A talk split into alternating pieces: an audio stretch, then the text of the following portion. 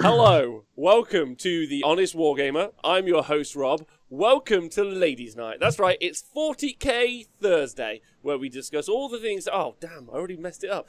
Where we already discuss all the things in 39 plus 1k space, or something. I messed it up straight away. Rubbish. Hello to everyone in the Twitch chat, and I'm joined by my two amazing regular Thursday show hosts, Nick and Tom. Nick, I'll start with you. How are you, babe? Hello, I'm pretty good, thank you. I've had a relatively normal day today because I've had some annual leave today, and I went to a shop.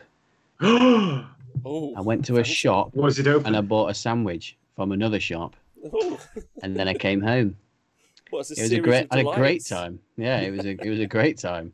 And then week in Warhammer, I've just been painting some death shrouds. That's what I've been up to this week. Really. Not painting, so building more death shrouds because I've got a narrative campaign coming up when we are able to play Warhammer again. And the narrative behind my Death Guard army now is going to be as many death shroud terminators as possible in the list.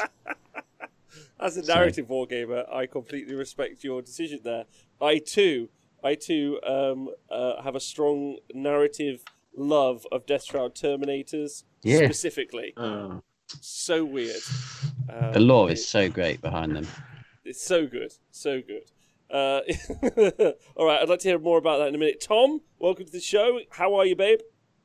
I've just been told that one of my players for a team event in October can't make the Sunday, so I'm doing great. Thank you, mate. Just learned out this, you learned this second.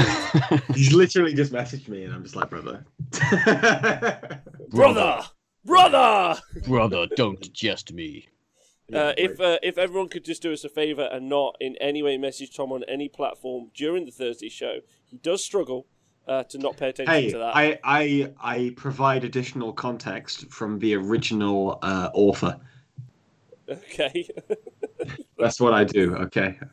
All right. That's why we have three people. You two to talk and me to do the traffic and travel.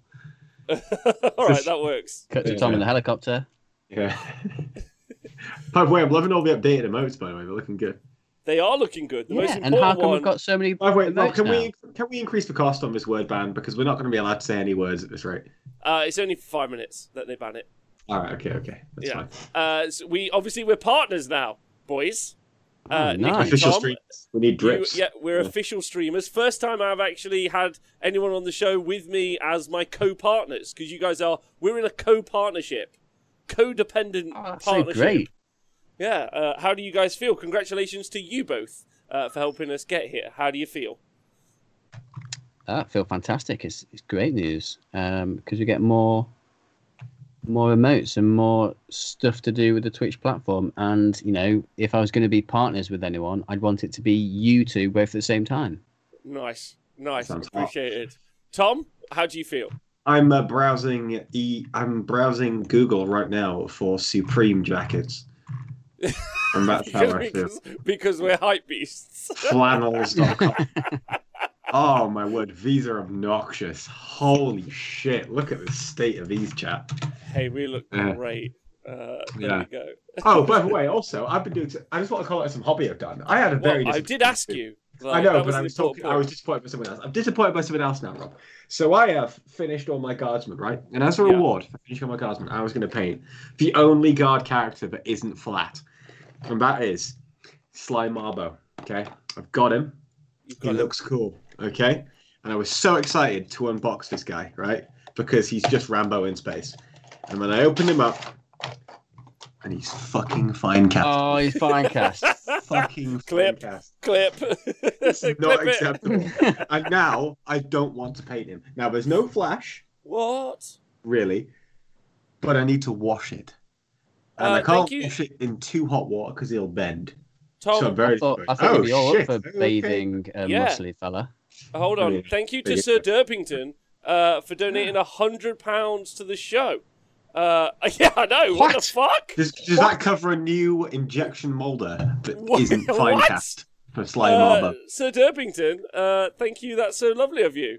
I don't know what's going on there. That's incredible. That's very kind of you, dude. Thank you. Yeah, that's very, wow, thank you. Also, cheers from Texas. Oh, no, thanks. That's lovely. Thanks to you. Love your show. Keep hustling, gents. Oh, my God. Thank you. I think also anyone who supports the show, probably some sort of, like, rebel in their own community as well. That is a lot of jam. Yeah. Can I tell you what that will be spent on, if that helps you immediately? This, Nick, Tom, I've been doing my own hobby. Now, you might have seen it on the stream already, but there's some big dick energy from Sir Derpington. He's going to be turned into Necron terrain. Tell me this doesn't look amazing. That looks fantastic, yeah. Can you see this? Oh, yeah. Oh, Tom, thanks for gifting a subscription. I mean, if he's given that kind of money, you might as well get some of emotes.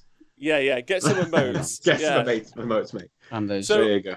I've started work on this 40k terrain. So Derpington, all of that money. So that'll buy about 5 spools of printer material, which you'll probably do about 2 boards of 40k terrain. That's pretty good. Yeah. Nice, so 2 boards. Pretty good. So thank you so much. That's fucking super class of you. But this stuff looks. So I got all this. So Tom, I'm gonna let you know the kind of plan because I think you're excited. Still kind of blown away by Sir Derpington's thingy. And also, I just don't want to miss the fact that A Karoma also subscribed. So massive love to you. Hey. There is an incredible STL designer. Now, how I'm going to make this into, like, WTC compliant terrain? Fucking, I don't know. I've been like...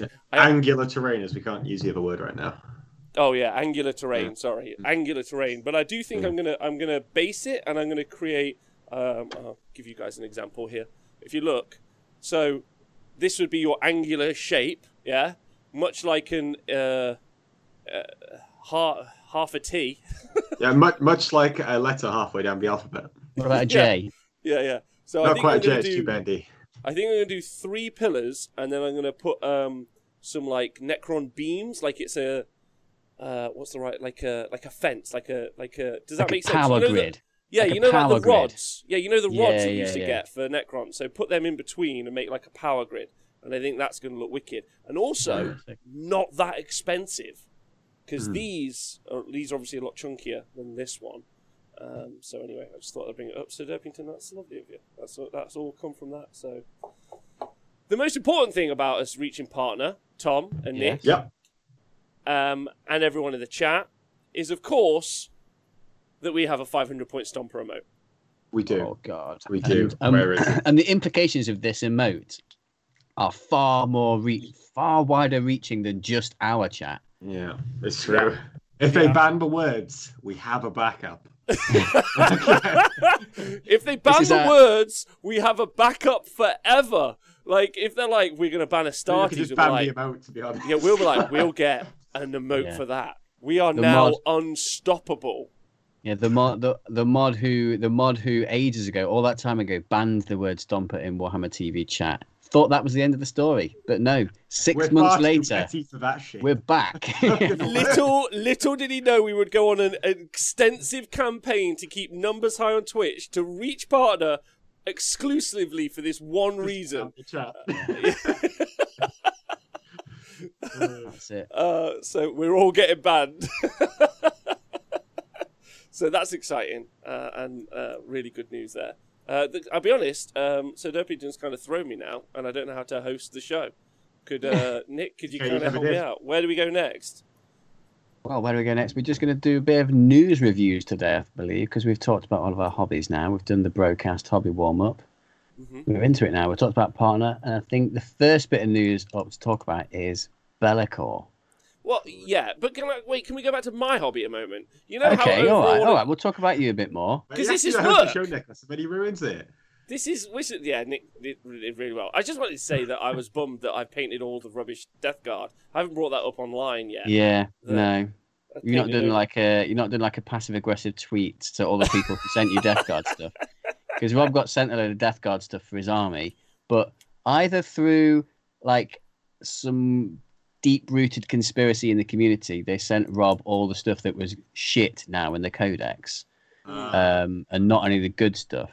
Or is this a long con by Games Workshop? Because this was all the stuff in Conquest magazine that everyone wanted to buy to get it because it was cheap, but actually when the new codex comes out, it's rubbish.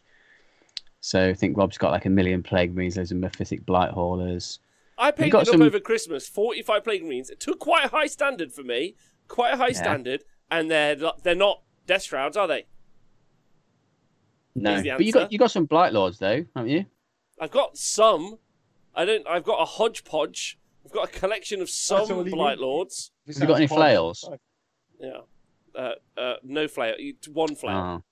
Oh shit. I've got 3 Plague Splitters. The Plague Splitter one's good. Yeah, they're all right. Oh, for God's sakes. That's what I feel like my entire Death Guard collection, which I was painted. 7 Mephitic Blight Haulers? Are we using those in lists? Can you even take 7? Don't think so. No, you can take 9. Cause, no, cause okay, there we go. You used to take them in 1 to 3. That'll bring us up to some news. Oh, here we go. Yeah. Rob was adamant that Death Guard was about the Marines, not Poxwalkers, though. Stand by your convictions. Apparently, Poxwalkers, I need to paint 60 of them. That's okay. We've already got started on that, mate. I've done 20, and that's it. I'm stopping there. Behind me. It's going to get shaken and bacon. I have 3 Plague Drones painted. Yeah? Ask me how many of them are Fleshmower Plague Drones. How many of them are Fleshmowers? None of them. None of them. I've just... I seem to have, like some sort of like game, you know, when the floor falls away from each step, yeah. But I somehow am like landing on all the ones where they're missing. I don't know how I did it. Anyway, that's just my Rob with the bad purchase decisions. You should have just asked Tom. I should have.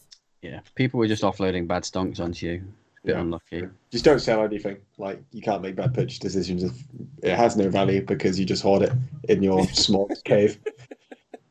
You're just ready for the next codex when they make them good again. Can't wait for 4 years. It should only be 4 months at this rate. Yeah. Shit, it's true. All right, Nick, you did a great job of moving the conversation on. Moving it on until you jolted it right back again. Sorry. Now we're going to start again. You reset, Rob. That's it. It's fine. You did great. Yeah. Oh, thanks to Gebs for donating a gift subscription in the chat. That's lovely, Gebs. Big love to you. Who got the gift? Is Gebs? I can do it. I can do it. Exarath has just subscribed first time ever. Oh, yeah, let's go. All right. Be'lakor. Be'lakor got released this week. Not released. Showcased. Previewed. We saw some Be'lakor hot goss. Okay. Yes. Tom, do you want to take us through it? So if you go to Warhammer Community, you can find a very concisely named article called Be'lakor Returns to the 41st Millennium and He Can Basically Chop a Tank in Half. That is the name of the article. So you can find that on the 15th of March. If you want to follow along at home, you can have a look at that. So they talk about Be'lakor, blah, blah, blah, blah, blah. He's a big boy. He's also in Immortal Realms, but he's also in 40k. Brilliant. Yep. Then they show a picture of a model. They show some art. And they show some more art. And then they show some stuff we care about. And then that's the end of the article. So they show us a couple of things that we care about. I'll start with the most exciting things because... I don't want to put it off. It's mainly the durability buffs that he gets. So one of the issues he had previously with Be'lakor is that you couldn't use Warp Surge on him, I believe, because he had a rerollable and vulnerable save innately, but it was a 5+, so it wasn't particularly consistent. It was like a 55% pass rate, right? So they've got rid of that and we've replaced it with Immortal Vigor, which is Be'lakor now has a 4+ invulnerable save, and each time a ranged attack is made against this model, it's -1 to wound, which is very, very, very important. I don't know if they... I'm assuming that Warp Surge can't take him past a 4+, so he's always stuck on that 4+. So the number of wounds in his toughness value is going to be very, very interesting, especially when you take into account that subtract 1 from the attack's wound roll. But I wouldn't imagine he's anywhere below toughness 5 or 6 at least, so it's already going to be very, very good there. Probably 6. Yeah, exactly. And then his second rule is Shadow Form. So each time an attack is made against this model, your opponent cannot reroll the hit roll, and each time an attack is made against this unit, subtract 1 from the attack's hit roll. So basically, he's always -1 to hit, and if you are shooting him, he's also -1 to wound as well. And you can't ever reroll to hit, which is big if you're hitting things like Repentia or any kind of Castley thing or what have you. And then he's got a 4+ invulnerable save as well. So he's got a lot of durability buffs, which I think are really, really going to help him, especially if he's going to be like a high wound count model, which is entirely possible. That's what I was going to bring up. Like, he's got stonkier. Yeah, he's much chonkier. He is chunkier. Yeah. And so I feel like his wounds cap is going to go up. And his toughness. Yeah. I tell you what I want to see, mate. I want to see when this model gets dropped, I want to see someone count the number of skulls on this thing. and get back to us, because there's a lot of skulls on this. Like one, there's a lot of skulls. 4, 5, 6. Now, Twitch chat, I'm going to want you guys to tell me how many wounds and or 17, toughness you think he's going to have. I've got some guesses I want to throw out, if that's okay. Can I just? Well, I forgot to welcome everyone to the chat as well. So, hello everyone. Tom Whitbrook, Big Goldfish, Hermanista, big love to you. Valerie, who's got a question for you, Tom. We're going to have to answer next. K Dread, okay. Sergeant Rolf, Blood Pod. Thanks for pointing out my terrain. Also, something about the terrain I forgot to say as well. I'm in a terrible presenter mode today. I'm so sorry. Nick, you got any thoughts about toughness and wounds? I think he's going to be. I think he'll still be toughness 6, but I think he'll be 10 wounds, maybe 10 or 8 wounds. Because I think with all the resilience buffs that he's been given, I think if they put him up to, like, I don't know, like 14 wounds, it'd be a bit too much. So I think he'll be around 9, yes, 8 to 10 marks, somewhere around there. I feel like they give him toughness 7, 16 wounds, and a 10-inch move. What do you think they're going to give him? Toughness 6. Sorry, toughness 7, 16 wounds, and then maybe a 10 or 12-inch move. I think he's going to end up as. I think he'll end up with like quite a high wound cap, 16, 18. 18 would mean that you can see him over the top of the buildings, like you can with knights and Mortarion and Magnus. So, like narratively, is he Magnus Morty level? He's like the Silent King level.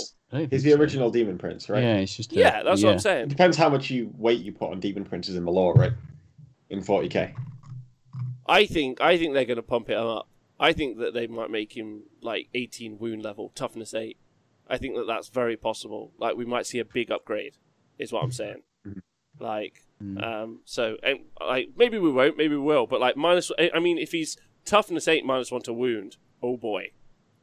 Even if he's toughness 7 minus 1 to wound, what do you think? I think that's still it's minus 1 to wound against ranged only, but yes, that's still decent. Okay. Although if toughness 8 minus 1 to wound, he's basically like impervious, which is insane. So interesting. I think they're going to want to get him on the table. I think, to be honest, Valerie reckons it's going to be tough 7, 16 wounds.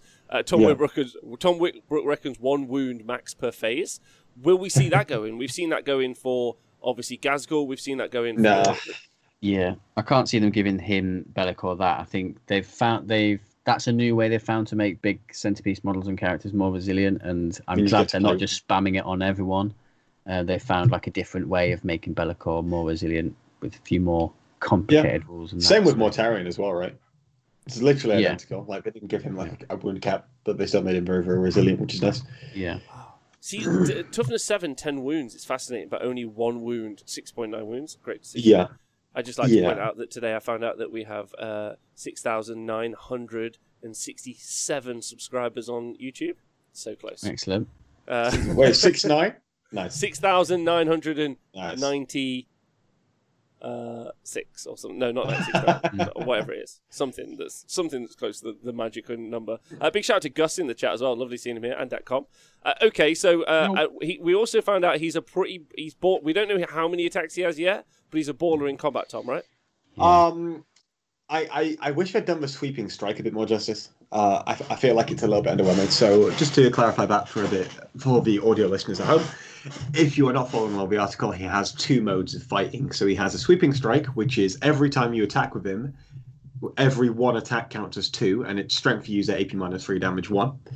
Or you can attack with piercing strike, which is his big attack. So you don't get double the number of attacks, you just get your base, and then that becomes you cannot take invulnerable saving throws against it. It's strength +4, AP -4, damage D3 +3.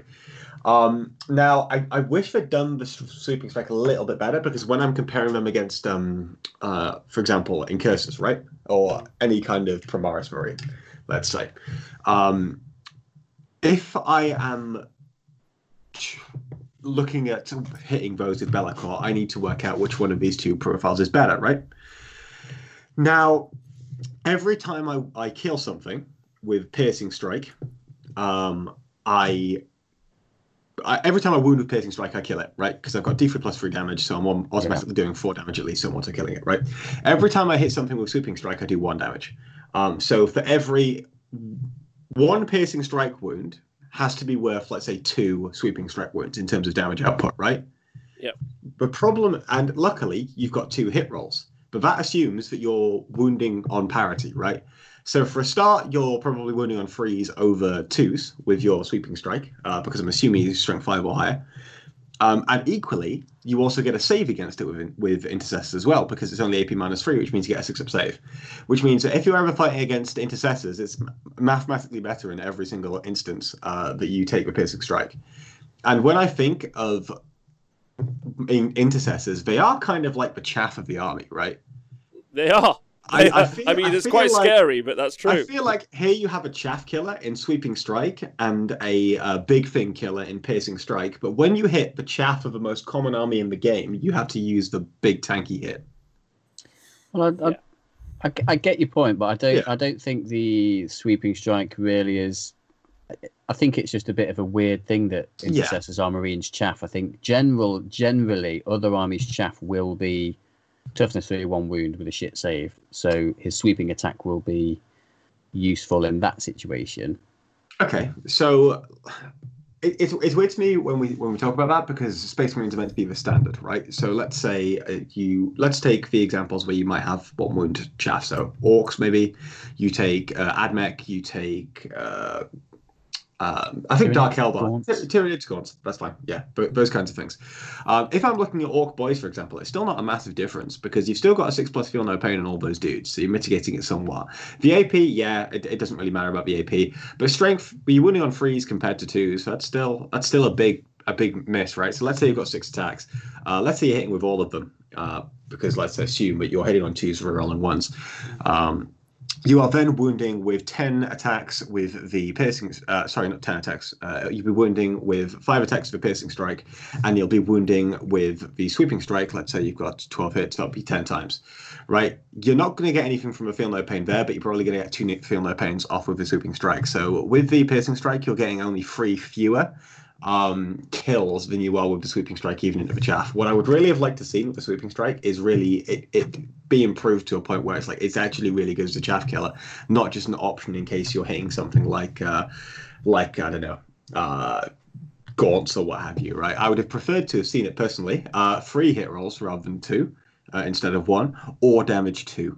I think that would have made him much more versatile rather than a kind of niche piece that really needs to hit certain things, because as we just established, so, like, killing 8. I think he's going to be versatile anyway. Because I think the versatility in like I so there's some great comments being made in the chat, like that maybe chaff of the so Intercessors are the chaff of Marines, but not the chaff of the game. But then another good point they are the standard faction. Yeah, but then made by Valerie is that in 9th edition, I would say Intercessors feel like the standard chaff because they're so common and they're all over the place. But for me.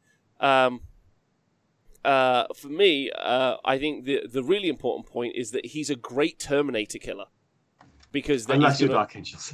Well, yeah, unless you're Dark Angels, but like everyone else, I think that's actually really solid, and he can go into a squad of Terminators and pretty much one-shot them. And also, he's going to be very mobile versus a lot of like, and it feels like more than anything, I don't know about you guys, feels like over the past few months the push towards Terminators has been very significant, not just. I mean, even Blade Guard vets, not just Dark Angels, just generally. Yeah. And I think he's going to do a smashing job, right, of like chopping heads off. I'm not even necessarily saying he's bad, but I think in this kind of loadout, he has to pick and choose his targets a bit more. Whereas if you buffed up our sweeping strike, you could say, yeah, he's this massive big fucker, and he just runs in and fucking hits Summit and does tons of damage, right? Mm. And I think I'd have liked to see that personally, but that doesn't mean that the opposite opinion is necessarily wrong. It's just what I want to see out of Be'lakor. I have 2 Be'lakors sat in my cabinet. Like, I love the character. Oh yeah, mate, I'm gonna need a whole shelf of this big fucker. Holy shit!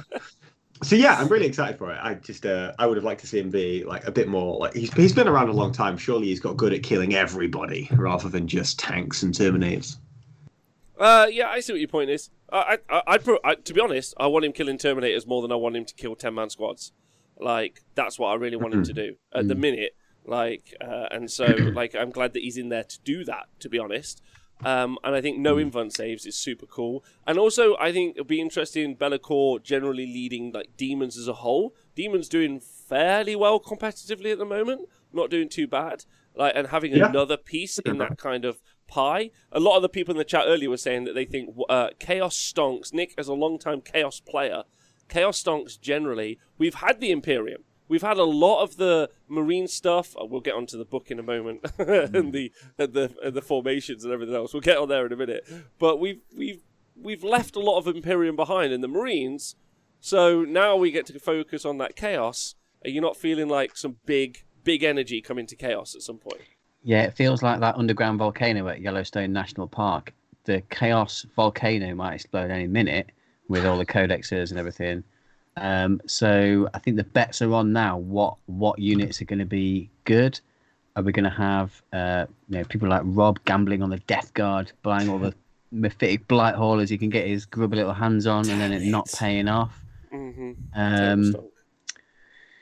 Yeah, so it'll be. I mean, the last Chaos Space Marine Codex, the version 2 that we got, was very, very disappointing because it wasn't really the second version. It was kind of the same thing but with some extra bits and tweaks, and then one new unit, which I think was the Disco Lord.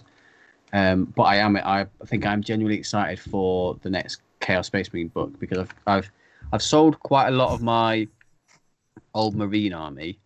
But I kept half of it, but I kept the combat half, so I've got like loads of like combat Chaos Space Marines and Corn Berserkers. So I'm hoping that Rhino Rush combat Space Marines will be decent.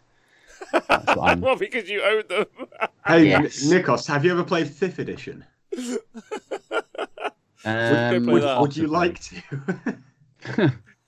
I think you'd enjoy it, mate. I don't know. Like, I think it's going to be super strong. Someone asked how much do we think it's going to... how much we think we're going to cost. I don't know. I don't like to get into those chats. Whatever, 100 quid probably. He's going to be over. Oh yeah, pounds. 95 at least. 100 at least. I think. Yeah. How hard can we frugal hammer this? I reckon we can convert this model. Oh yeah, 100%. Yeah. He's going to cost a lot. Yeah. Sculptors and noobs compared to us, we got this. However, dear God, there's some really nice other versions of Be'lakor out there in the world. So they're just going to get 3D prints go brr. Which would be fun, and being able to chop people's heads off with that sword is super sweet. I'm very excited for Be'lakor because actually he gives me like a named character in the Chaos universe that you could attach something to and update. It feels like Chaos has needed that for a while. I know we had Thousand Sons. I know we had Death Guard. And oh no, actually that's not fair. We've had quite a few actually. We've also had Abaddon. So there's been some nice key pieces, and I think playing the bad guys is fun. So I'm very excited for Be'lakor. Personally. I'm really excited because I get to start in model bank where I loan out models for a fee, and then if I had Be'lakor, I've got both markets. So it's you know that there's a place, I can't remember exactly where it is, somewhere near the North Pole, where they keep all the seeds of all the plants on Earth. Oh yeah, the seed repository. Yeah, the seed depository. Is Tom? Is your long-term plan to be that, but for Warhammer? Yeah, just lend out. Like I'm a library for Warhammer, mate. I am the bank. Yeah. The Iron Bank of I don't know, Yorkshire. Going to the WTC. Don't want to invest in this particular army. Come see me. Just Tom turned up with suitcases. You can loan it for a certain period of time in a secure case. Pay your deposit today. The Doomsday Vault in Norway. No, that's what it is. But Tom with just 2 suitcases and wearing all of his clothes at a WTC event. Does that anyone want to rent any models? WTC event. Yeah. Let's go. Tom is a Gringotts goblin. Thanks, dude. He is. Slightly less problematic than the Gringotts goblins. Yes, Meatball says. Don't worry, I'll ask the question. I'll be very interested to see what they do with Chaos. The whole of 8, they had to rely on obtuse start and. Strat and psychic combos, I suspect, will be diverse and a good based on recent books. It's true. It's yeah, because it kind of was Codex Warp Time. It was. This is why I was like, yeah. And Codex Veterans of Long War, Endless Cacophony. Yeah. That's kind of it. Still is. And it still is that now. So it would be nice to have, I mean, it is now. The Vigilus is gone, so you can't. Oh wait, never mind. Possessed is still a thing. Okay, then carry on. Well, so to move the chat on, so Be'lakor, I'm excited. When do we think we'll get him? No idea. He obviously ties in with an Age of Sigmar release, wondering if he also coincides with some sort of 40k release, but it does feel like the 40k releases are very behind on schedule at this point, so we'll see. Imagine that, they're going this fast and they're behind on schedule. I know, it's wild. It's wild. Yeah, we would have had like 4 codexes. I don't know. Like someone did say something quite interesting. Like the 40k has been out for like more than 6 months now. Like we're moving on to like 8 or 9 months. Yeah, of 40k being out, and there really is only like 3 codexes. There's Necrons, Marines, and all the Marine buff, and Death Guard. There's 3. Yeah. Like. It feels weird. I mean, you'd be lucky if you got 3 codexes in a year, like in the past. But... I never think that's a valid argument, though. I think saying that this company is bad at something now. Yeah. It was bad before. No, I'm telling you, it was good before. I loved it. No, that's the point. I loved getting time to spend with books. All right, perfect. Someone said I'm probably saying he's been released in September, but probably say November. Wow. Didn't they say 40k rules would be a supplement, not the codex? But it could be tying with a greater 40k release. Is my point. It might not. They might just be like, this is when it's coming out. And is he the first example of what the fucking hell? Thank you to Gorka Morka for donating £107 to the show. Who said New Yorkers aren't going to be outdone by Texas? Which is probably the most honest Wargamer donation I've ever seen. Petulant. I thought you were legitimately saying, is this a first example of fucking hell? As in, like, the model was so nice. But no. It's going straight for the chat. Okay. Yeah. That's Gorkamorka, thanks. Gorkamorka's always in the chat. It's lovely. Yeah, thank you very much for the... I don't really know if you donated money to the show, though, or mainly just to piss on Texas. I'm not really sure what the impetus was. Fuck the show, just Texas. Come on, come on. Someone's got to be listening from LA. Not going to stand LA. No one in LA's got any money, I don't think. Oh, man. Gorka Morka, thank you very much. And to everyone who tunes in. And it throws me off now, Nick. Could you do something about the show? Because all I want to do is kind of like show, please, is ring them and say that they're great. While Rob curls up in a ball, rocks back and forth at the prospect of people being nice to him, we shall move on to the next article that we've got, Tom. We have... Ask Tom about the stonks. That's what people wanted to know. What? People wanted to know about the stonks. Tom stonks. People, Tom, people want to know your stonks. Yeah, buy some Venoms. Fuck it. Just buy Venoms. I tried to give Gorkamorka a sub there, but he'd already got one, so just like, okay. Unfortunately, yeah, buy Venoms. They should be... They're always, like, really, really good with Drukhari. They're just cheap. They go fast. They're really good in 9th edition. I feel like a couple of people are starting to work out how 9th edition plays now. It's about just trying to lob as little shit on the center of the board as possible, whilst also kicking your opponent off until your opponent runs out of ways to kick you off the center of the board. By center, I just mean objectives in the middle kind of area. Okay. Yeah.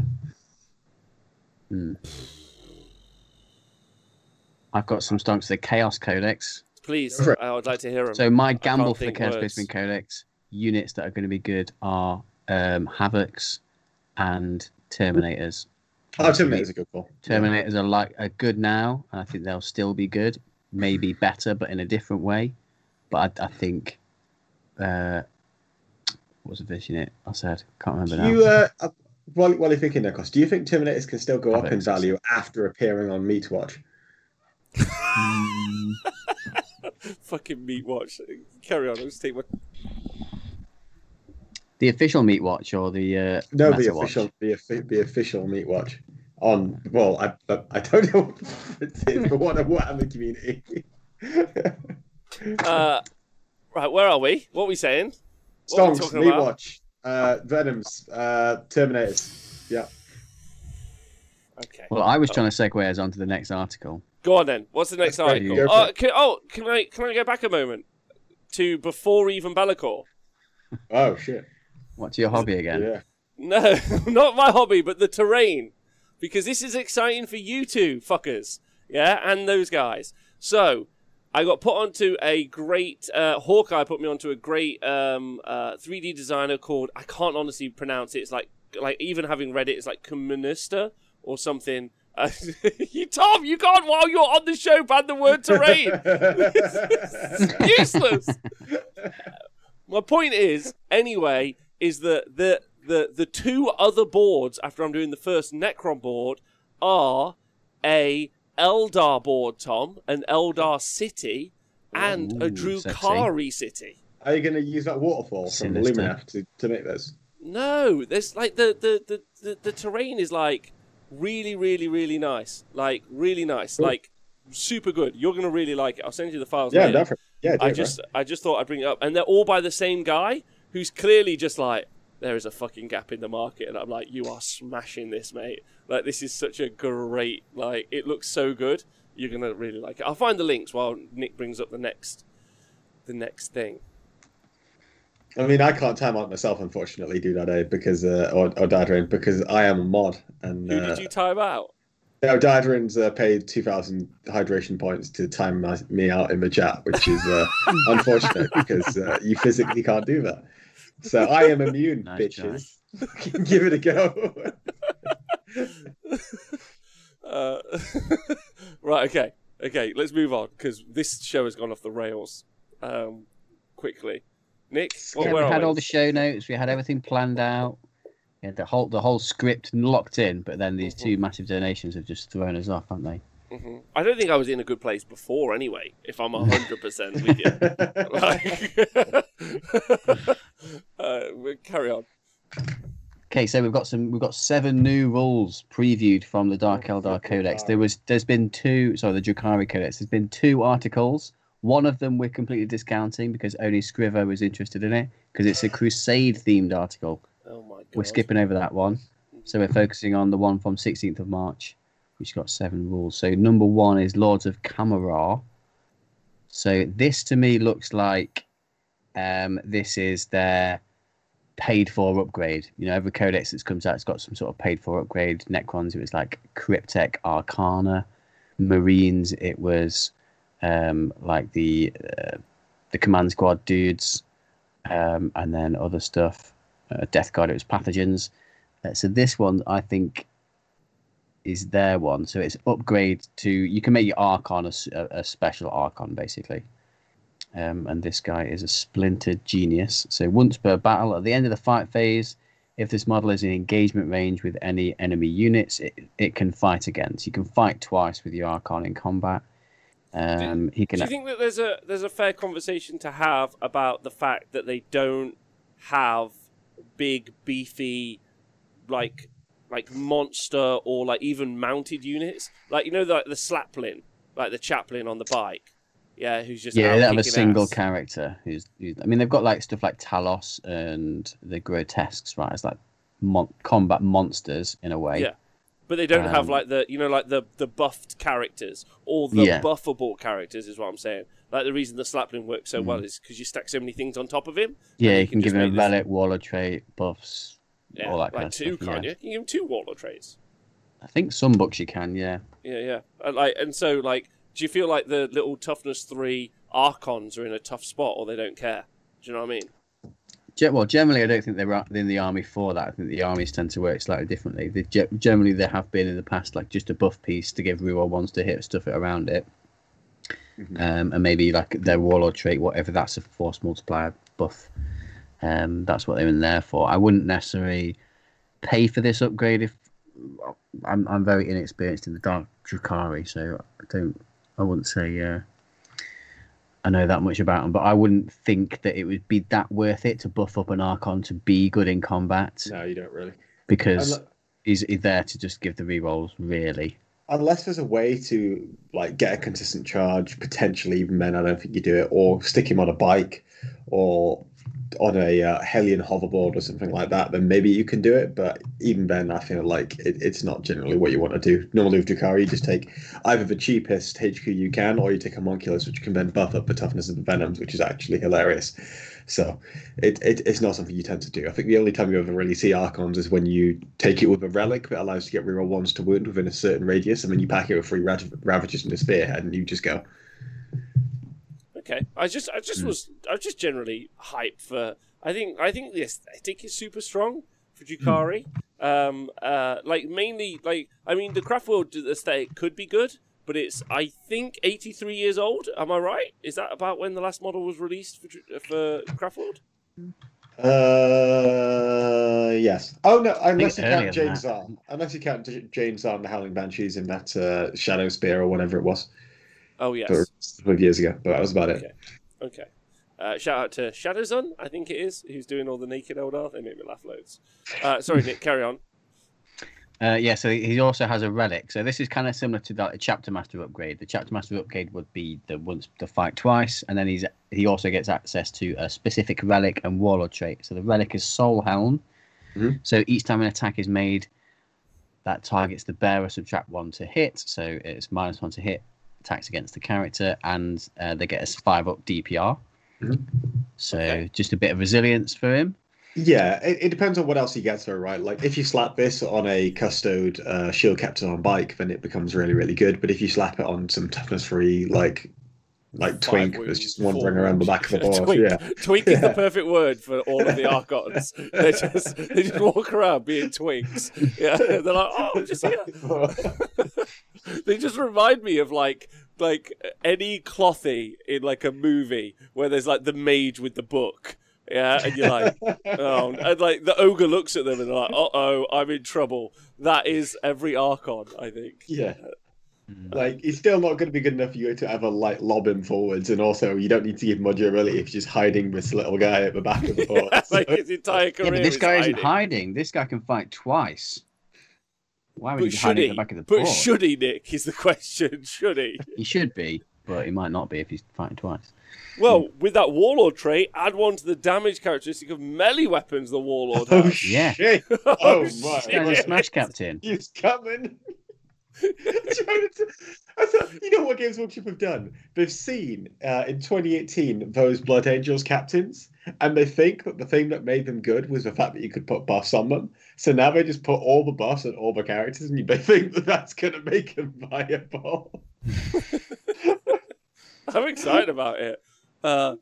What about useless buffs you're never going to use because it's not how the character works in the army? Yeah, that's my favourite bit. I just want someone to be like, what you got? He's like, I don't know if you fucking know this, but this Archon, if he gets in, he's going to fuck your shit. He has +1 damage. He's got a strength 4 blade. By the way, he doesn't have an AP value. Thanks to Xrath, by the way, who has subscribed, and it's his first ever Twitch subscription on any channel ever. Really? He said before 2019, I know, right? The last time I was in the hobby was 2001, and the Dark Eldor models were the same effing ones on the side. To be fair, they did update the vehicles of the Kabalite Warriors in 2010, which is 11 years ago. There you go. Neural Shock Dub says the Dijin Blade with 3 damage makes the Archon pretty good and fight twice. So there you go. Fantastic. I'll lob him forwards then. Let him go. Okay, all right. Appreciate you being here. All right, what else have we got for this Drukhari release, Nikos? So number 2 is what was they say? Kabalite Trueborn, brother. Yeah, so it's an upgrade to your normal troops. So for each Master Archon, so if you pay for the upgrade to your Archon to make your Archon the Chapter Master equivalent, like if we're talking Space Marine language, you get to turn 1 unit of Kabalite Warriors into Kabalite Trueborn. I believe Kabalite Trueborn used to be a separate unit choice. Yes. So they used to be a separate unit. You'd take them in Venoms as units of 5 with 4 blasters, and you just fly them around the board. So it's basically kind of equivalent to Stern Guard. Yeah, well, not quite. They're more elite versions of the troops. It's more like a Devastators. So you'd have like a sergeant, and then you just put a bunch of weapons on the dudes, and then you fly them around, and you'd spam them, and it'd be fucking great. Mm-hmm. So the so for each Master Archon, you can have 1 unit of Kabalite Trueborn. The max unit size of 10. They get the Kabalite Trueborn keyword, and they get Ballistic Skill 2, which is nice. Extra leadership, and when they're making a ranged attack, they ignore any hit rolls and ballistic skill modifiers. It's pretty good. Like, so they're just always going to be hitting on 2s. Yeah, yeah. And probably because if they're near the Archon, I imagine rerolling 1s as well. So nice, reliable shooting. That's effective. One of the things I just saw in the chat, which I thought was a really good one, was Valerie, yeah, but what is he going to buff when Ravagers, Venoms, and Raiders are no longer core? So obviously, there's all the exciting buffs coming to some of the upcoming codexes. Like, you know, like it does seem like a lot of the new codexes are a power level above the ones before, a little more well thought out in some ways, but also similarly, some of the ways that some of those codexes have played before have been nerfed, specifically because of the core keyword, right? So the reroll hits or reroll ones to hit, whatever the situation now, or the +1 to hit, whatever the aura was, is now probably only affecting certain units, and specifically being lost off vehicles, which I think is quite telling, right? Yeah. Because how many times have you seen a repulsor recently? True. The last time I saw one, it blew up and did 46 wounds to a guy's army. It was great. Colonel Cabbage with the sweet-ass lore, by the way. Big shout-out, Charlie.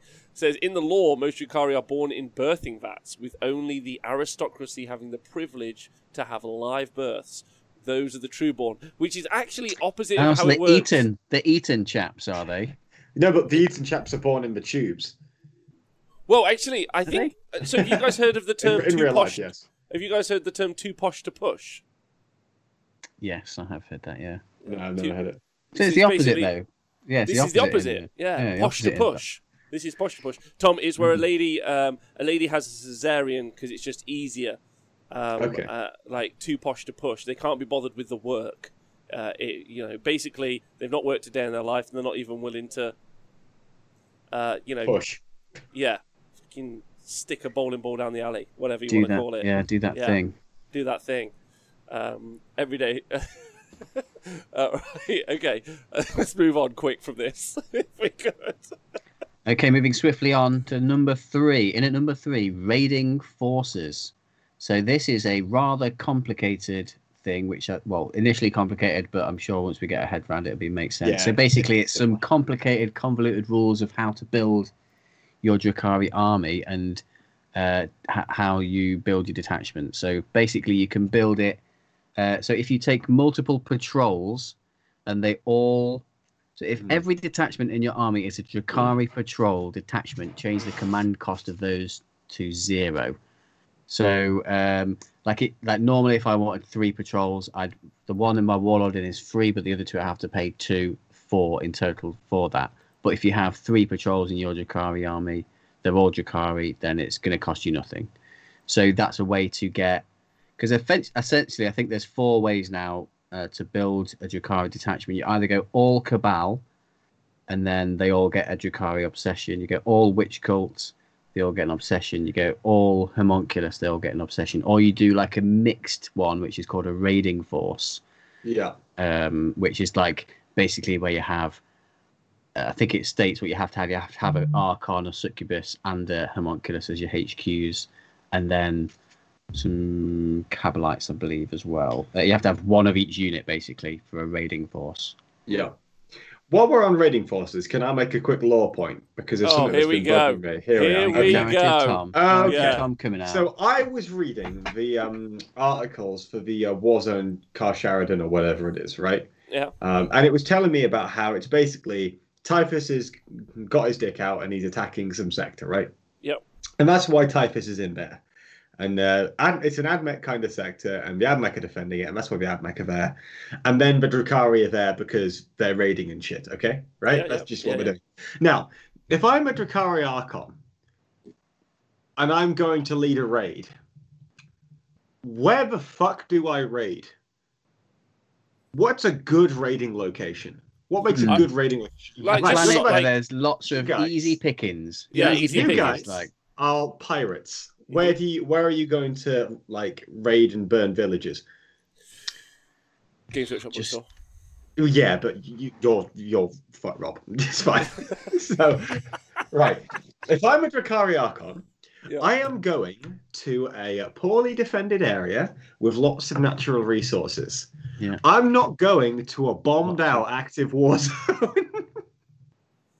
Particularly like Death Guard, they're going to be a rubbish slave because the Marines aren't going to really be a slave. They'll fight to death. And the Poxwalkers will just melt as soon as you get them home. Yeah, that's true.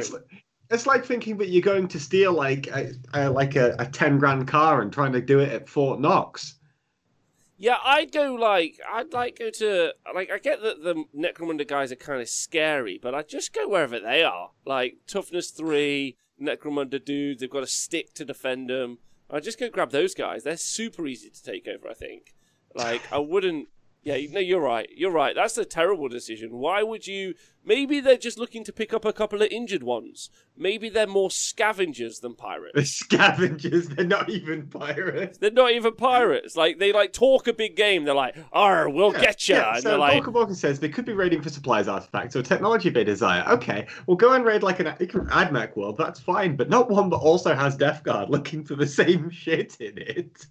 Okay. Well, I mean, there's some pushback from Yes Meat Balls. He's like, wow, lore failure, Tom. If you raid easy foes, your Drukhari peers think that you're weak. Yeah, but then you'll have all the money to buy all the mercenaries. It's so complicated being a. Well, you go to an easy, place.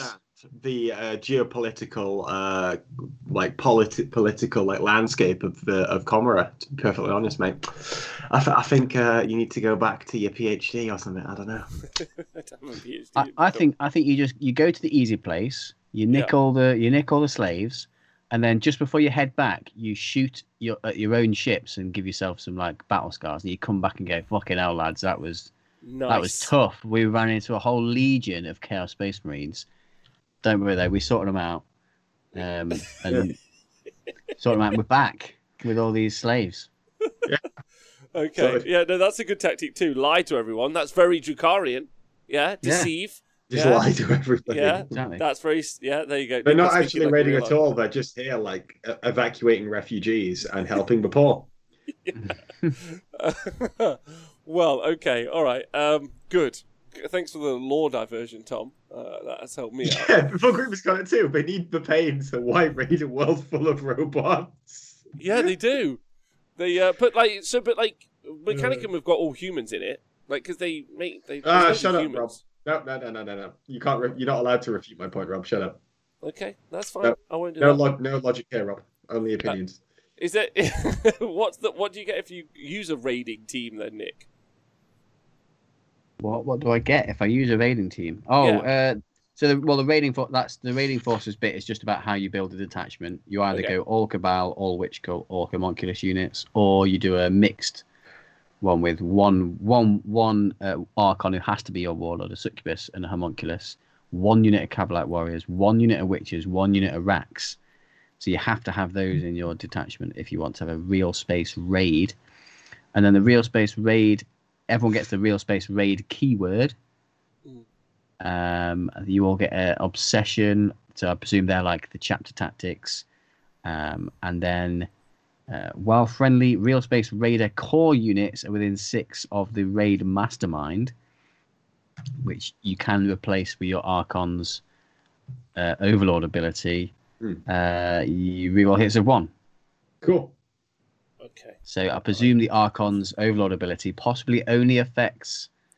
I'd guess on that it only affects. Well, it's core on this one, but I think it probably only affects Cabal units currently. And then if you take a real space raid, then it'll affect Witches and Racks and stuff like that as well. I'd imagine. That'd make a lot of sense. And then there is. So they've given us an example of an obsession. So this is. Cabal of the Poisoned Tongue. Yeah, the Serpent's Kiss.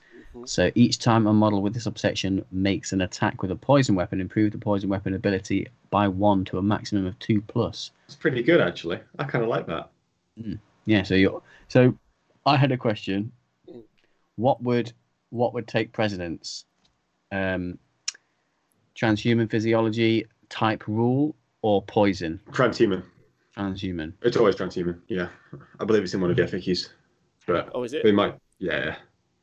Interesting. So what you're saying though, Nick, is you can only be wounded on a 4+, but you have an ability that lets you wound on a 3+. Yeah. So this would be poison weapons wound on a 3+ regardless. But then if you're shooting at a unit that says in its rules profile or whatever that it can only be wounded on an unmodified 4 or more, then that would be the way it goes. All right, yeah. So apparently, SB Balls thinks transhuman is carefully worded to negate stuff like this. Yeah. So there's an option there. And then sometimes it goes into like precedent order, like who activated when, and also whose turn it is. But if it's already resolved, then that's good. Yeah, I believe it's already resolved on that one. That's good. That's a positive. What's up next? We've seen also a stratagem. If you have the Cabal of the Poison Tongue, it's 2 CP and uses stratagem at the start of the first battle round. You select up to 3 Cabal of the Poison Tongue units from your army and redeploy them. If the mission uses the strategic reserve rules, any of those units can be placed into strategic reserves without having to spend any additional CP. Regardless, they already have Phantasm. Well, they might lose Phantasm. This might be instead of it, right? Yeah. Well, Phantasm's Craftworld, but is that just Eldari? I think they have a Drukhari. They have an equivalent. Yeah. Regardless of how many units are already in strategic reserves, if both players have the ability to redeploy units, roll off. I hate this stratagem, by the way. Like, it's so good. Why do you hate it? It's just playing against it. Oh, because it's good. Yeah, well, yeah, just playing against it. Sometimes you feel like maybe it's like when I played it, like maybe with the new terrain, it will change up a lot. Like when I was playing at Warhammer World, I remember playing my friend Rob once, and he just redeployed his whole Eldar force, and I was like, "Cool, you win." Like it was just over. I was like, "I can't get there. Like you're out the way now." It was just tough.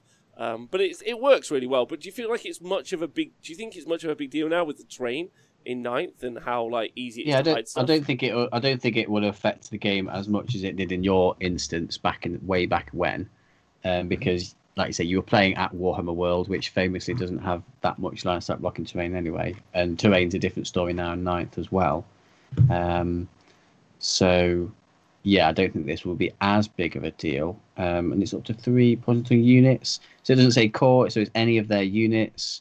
Yeah, and again with this one, it is going. This isn't like redeploying; it's going into strategic reserves, right? So that unit is released off the board turn 1, so it's not maybe shooting you in turn 1. And there is like, obviously, there's counterplay and putting stuff in strategic reserves because you can screen stuff out.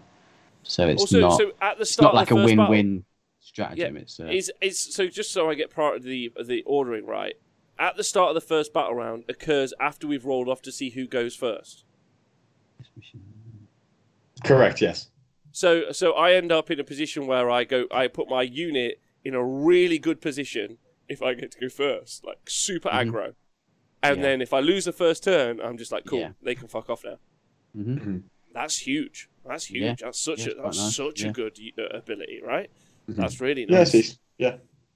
Like that's really important because you can almost bait units out as well. Like you just first deploy, and then you just be like, "There's my big brick." You can also spam it, right? Because it's not in a turn, so you can just go bang, bang, bang, bang, bang, and then redeploy a bunch of units. Yeah, really good, really good.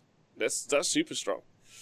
Okay, apart from Payne has got a chart. If before we move on, can we just give Gus the Hutt a shout out in the chat because he was the painter gentleman that we raided the other Tuesday. Little treasure, yeah. Already saying hi to Gus. Big shout out, Gus. It was nice seeing him in the chat. It was lovely. It's my new favourite thing. Just raiding at the end of each show. We'll do it at the end of this show as well. It'll be super fun.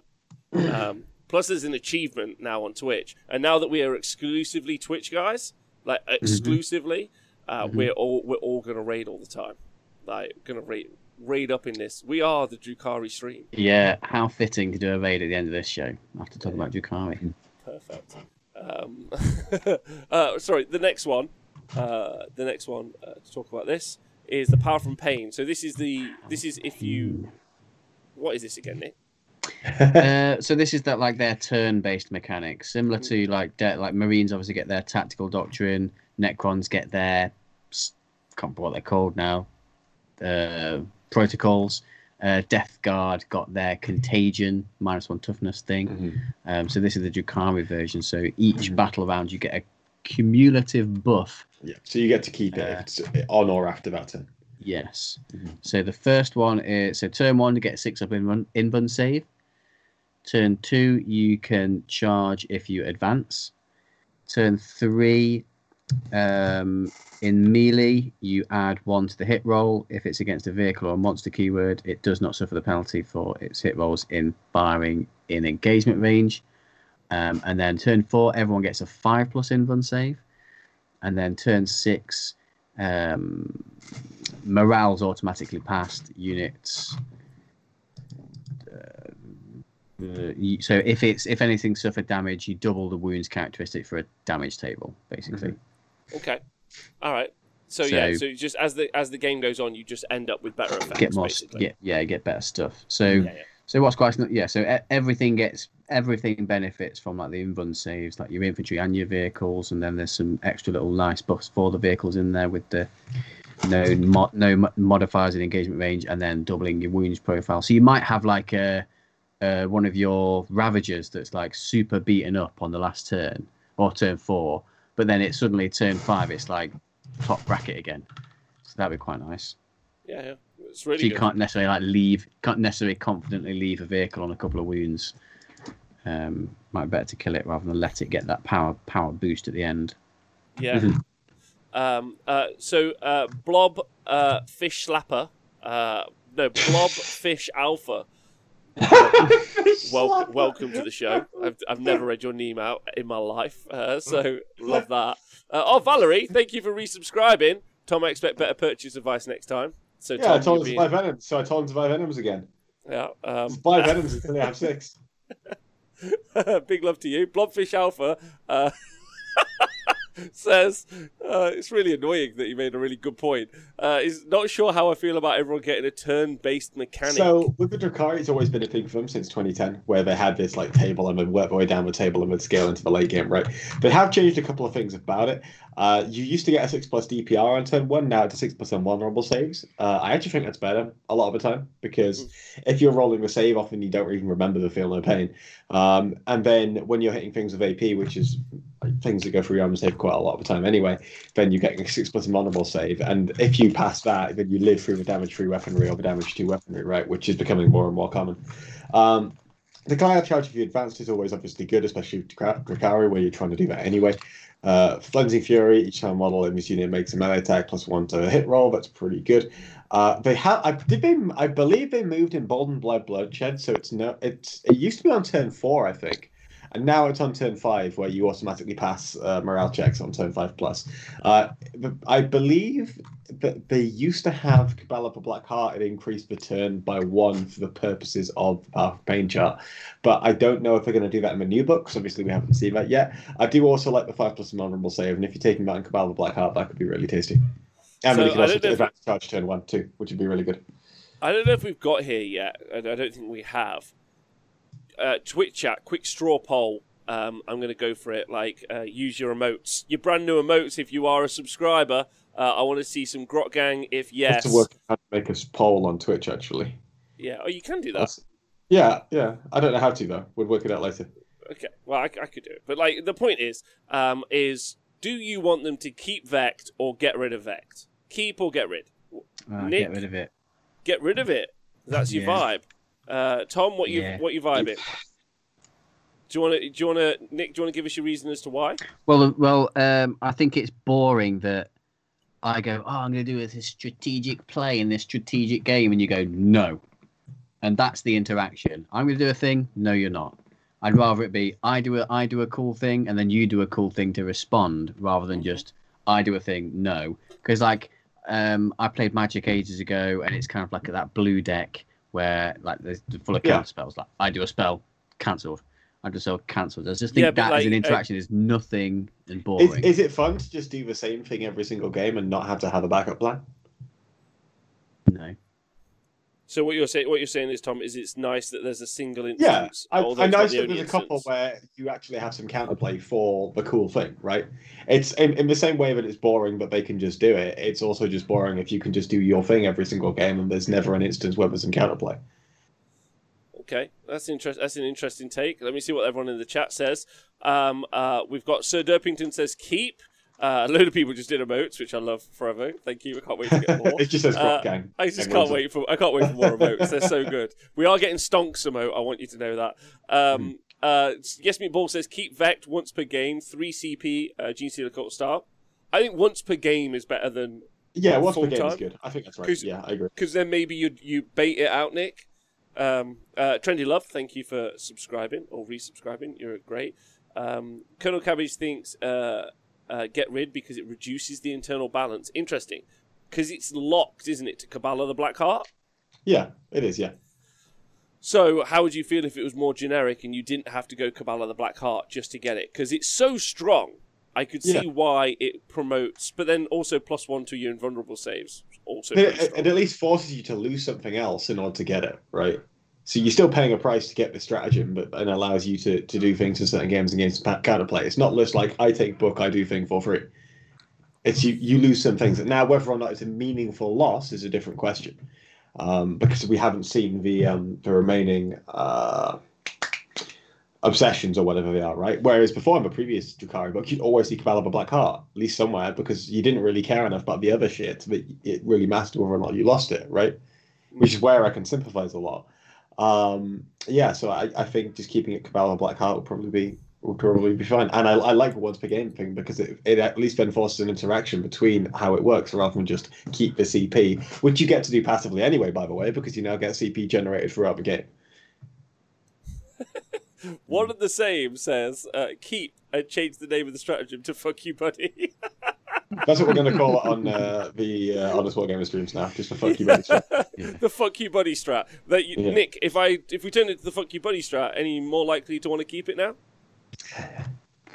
Probably yes. I'd be much more amenable to keeping it if the name was changed to fuck you buddy. What is it actually even called? We just call it Vect. Isn't it Get Vect? Isn't that the actual strat? What's the strat name? Does anyone know? Actually even called? Vect you? I thought it was Vect you. Oh, I have no idea. It's not called that. I think once per game is the right decision. Like, if we're going to see it. Agents of Vect, that's what it's called. I think that's the wrong decision. Yeah, fuck you buddy is what it should be called. There you go. I just wondered if you guys had any vibes on it, because it already exists in other books, right? But and then there's a relic on this article, which we don't need to talk about, because it's like, whatever. Combat drugs? We've not talked about combat drugs. Well, that doesn't actually say that, does it? It just says some units get combat drugs, and you can either pick one or randomly determine two. So they're just... It's things like witches and witch cults and that kind of stuff, yeah. I'd like to see the internal balance of the Drukhari book. Because Drukhari book, when it was released, was super strong. Like, I was a big fan. But then it, like, you read it and you were like, oh, okay. +1 in fun save. Pretty important. Yeah, grotesques, Talos. Like, I remember playing against it at an event. It was horrific. I loved playing against it. But it was just awful. I just felt like I could do nothing. My Borgans just ran up the board and they were like, yeah, I guess I'm dying now. And they had like a 2-up, 4-up. Like, they were just dead. And so you could see 100% why the book's internal balance was so polarized towards these particular sub-factions, ultimately, because it does feel a bit like 3 different books vying for attention. Mm. Do you know what I mean? I would like to see... Well, now, because of the detachment rules that they've the real space raiders thing, where it looks like there's almost an incentive now to you can represent all 3 parts of the book, having a Cabal only detachment, a Witch Cult only detachment, and a Homunculus only detachment, and you're not punished with command points by doing that because of that raiding force rule. So hopefully there is incentives in the book to represent all factions.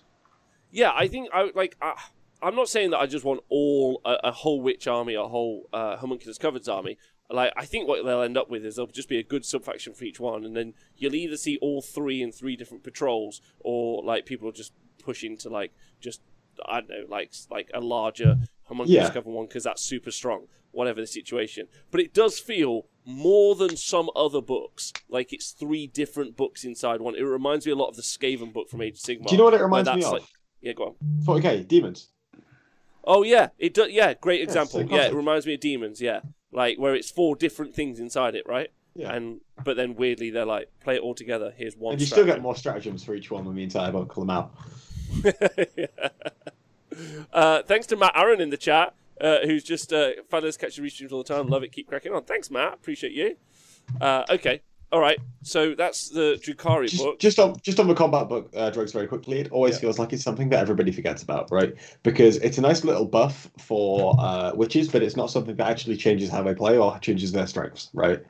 If you had a combat drug that gave him a 3+ invulnerable save in close combat, then maybe you're talking. But currently it's like, oh yeah, you get a point of AP on your strength 3 daggers when you're basically just a melee target. It's like, yeah, okay, well, fantastic, okay. good.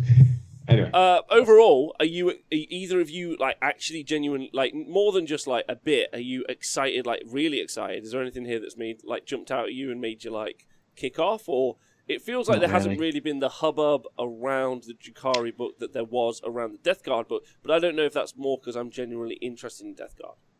Yeah, I've never really been interested in the Drukhari.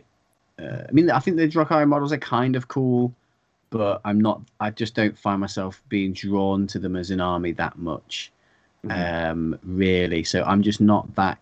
And I've never played them. I've played against them a handful of times. So I'm just, my interest just isn't quite there, but that's more of like a personal thing. Not that the rules don't seem like all right. I was just like you, Rob. I was way more excited about Death Guard just because I was building and painting a Death Guard army, and I really liked the models and the aesthetic. Whereas less so on these. Okay, yeah. I get that. Tom, what about you? I'm excited for it because I like souping shit, and I'm an Eldar player, so it works out fine for me. I also have loads of Venoms, and if they're really good, big stonks. So. Who in the chat is super hype? I know Colonel Cabbage is. He's been a long time Drukhari player. Mr. Gronin also says must take all the combat drugs all the time. Eldar, Big Goldfish. Yes, big shout out to Big Goldfish. I saw my Dark Eldar years ago because he doesn't like Eldar. That's fair. So Rolf, a lot of my buddies are excited about the book, but it's a 50-50 between people wanting to play them or simply just get a glimpse at the future of Eldar in 9th. Good point. Do you feel like that there was enough similarities between Eldar, Craftworld, and Drukhari, Tom, in 8th that this might be a good indication of what's going to happen with Craftworld? No. I feel like Craftworlds have their own kind of unique thing where they go for a lot of specializations, right?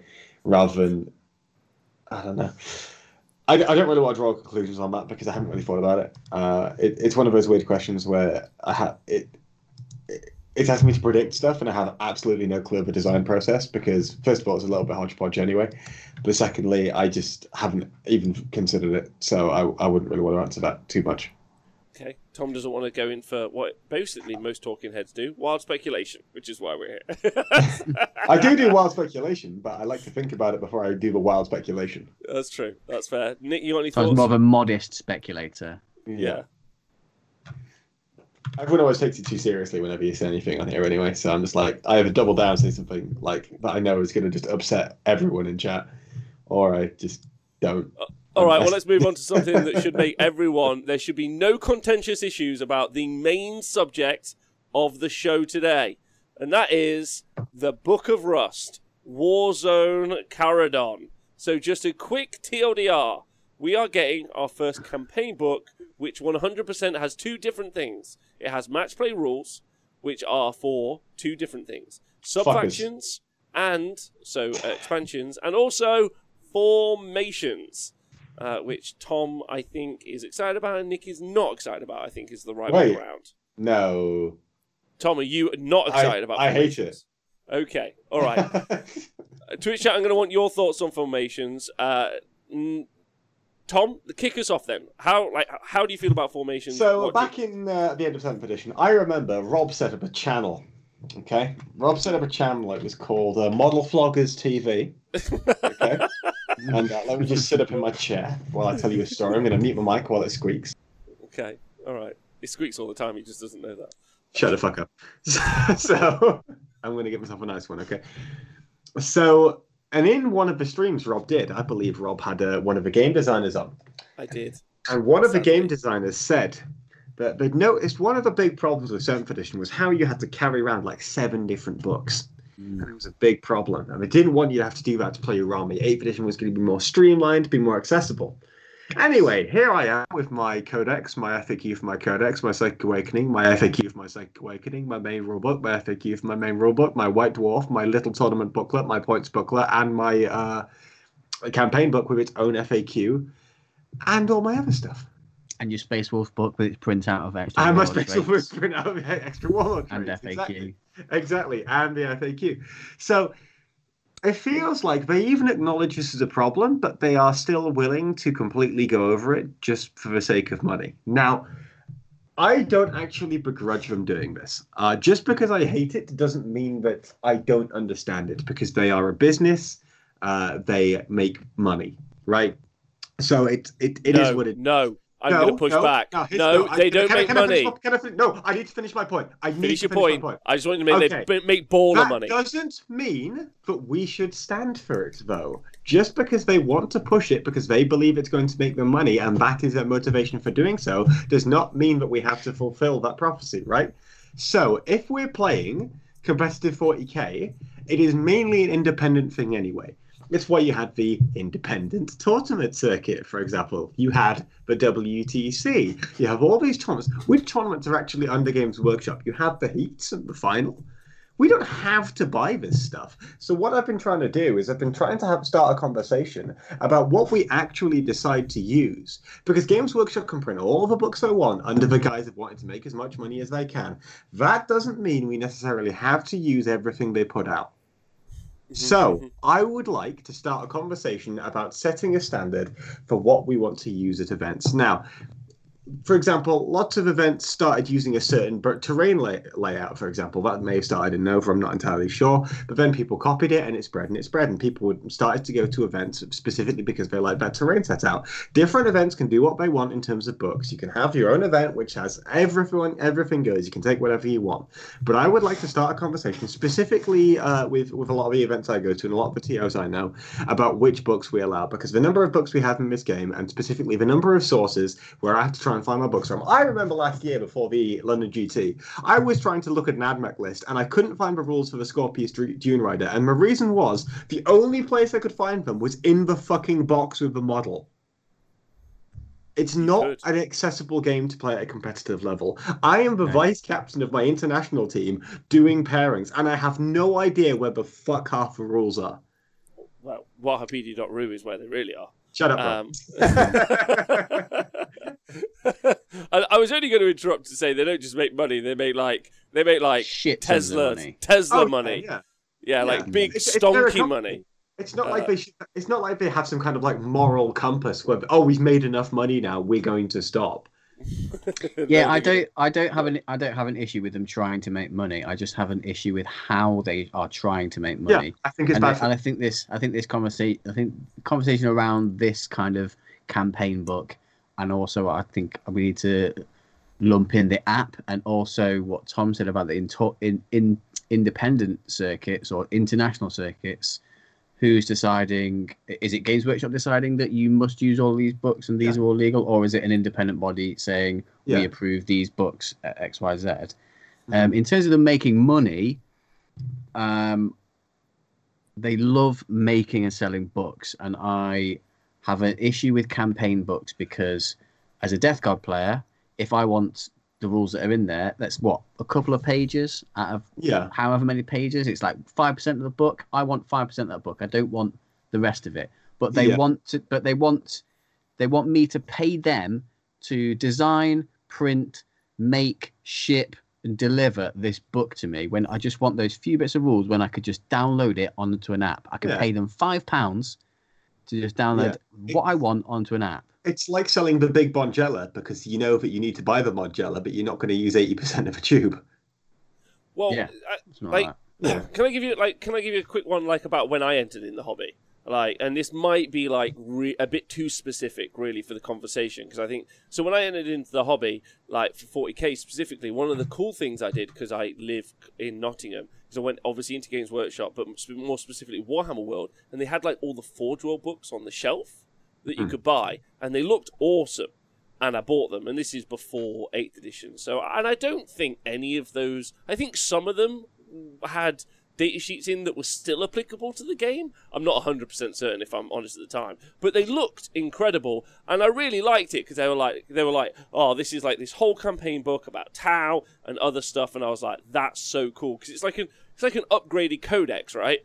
Like, let's say it was the Tau one, let's say I'm really excited about Tau as a thing. It gave me this like big chunky kind of like more specific, and I was like, I actually am really pro that, like as a thing, because if I'm a consumer, like, I get to choose my channel of consumerism, if that makes sense. Like, I'm like, oh, I like this thing a lot, so I'm going to get to go in and be involved in it. So I quite liked that at the time. However, I've either thrown away, sold them, or donated them to a charity shop now. And that, like, while they're beautiful coffee books, like, you know, for your coffee table, and there's some conversation about, like, the value of something like that forever, a portion of these books is always rules which eventually go out of time. So I would say that, like, I'm really pro the campaign books. Just put the rules for free somewhere else. Yes, they don't. 100%. I don't have an issue with them making this talent book, but they need to. There should be a separation of the narrative and art and the campaign stuff. Like, just do that and have the match play rules available elsewhere that are separate from that. I think. Oh, so you finished, Nick. I'm sorry. Yeah, no. Well, that was basically it. I just like if you want, like, I don't have a problem with them making like really cool narrative books and loads of artwork, but just sell it specifically as that. Don't, because I feel like there's like a tax at the minute on both sets of players, because they've kind of like separated us almost now. Like they've gone, right, there's narrative and open play players, and there's match play and competitive players, and you guys are separate, but you're all buying the same book, and you're kind of being taxed for one another existing. Like, we're having to pay extra for this book because there's narrative in it for the people who want the narrative, and the narrative people are getting charged for the rules that they don't necessarily care about. Yeah. Also, whereas why don't you separate? It's like the Defiler. Yeah. Go on, Nick. Sorry, carry on. Just that. Yeah. Just have them separate. I was just going to make the point. Separate. I was going to make the point that, like, the conversation about them making money is fine. Like, and I feel maybe I don't feel emotionally connected to that conversation anymore because I have zero intent of ever purchasing the book. I 100% will take all of that information in via other sources, yeah, but there is no way that I'm buying the book. There's no way. Well, that's what I mean. I think they'll make more money if they change their method of selling these rules. Like, because this campaign book, I'm 100% happy saying on the internet or publicly that I will never buy this and I will pirate the shit out of it. Get a dodgy copy from someone, get a photo from someone, because I don't want to have to pay 20 quid for a couple of pages that I may or may not use. I probably won't use the Death Guard stuff from this, from the preview, but like, I'm never going to pay 20 odd quid what they want me to for this.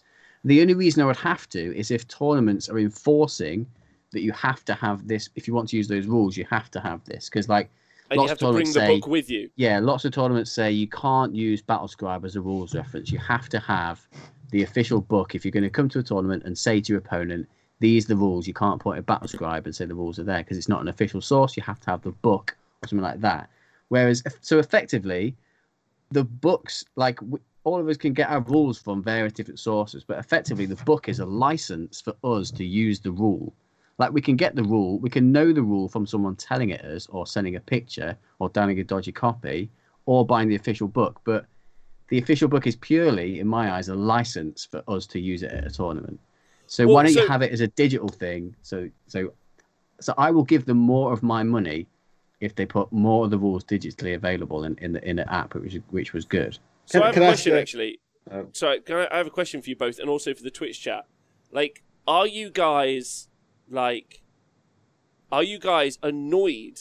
Yeah. Hold on. Let's say it was a free product. Yeah. Let's say it was a free product. Would you guys be interested in downloading it?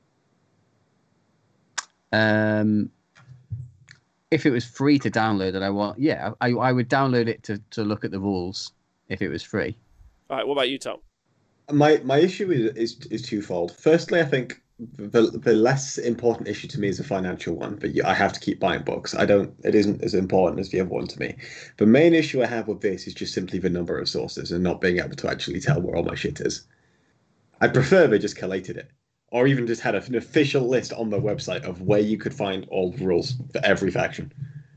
Yeah, I think ultimately, like, what I'm getting from both of you, listening to both of you, is you're both, like, emotional about it because you care. Like, you genuinely want the thing, like, in some ways. Like, I Tom, your idea about, like, the bloat or the point about the bloat, I think is genuine. And I think that actually that makes loads and loads of sense because actually it's really confusing. And like you said, as the head of an international team who plays 40k a lot, finding rules is complicated for you. So how the hell can some nub play a regular pickup game with his mates? So that's the argument I could make if I was trying to appeal to like other players and how it must be for them. I am saying this because I'm lazy and I can't be asked to find it all. Mm. It's far too hard. It shouldn't be hard work for me to enjoy a game. It shouldn't be a chore.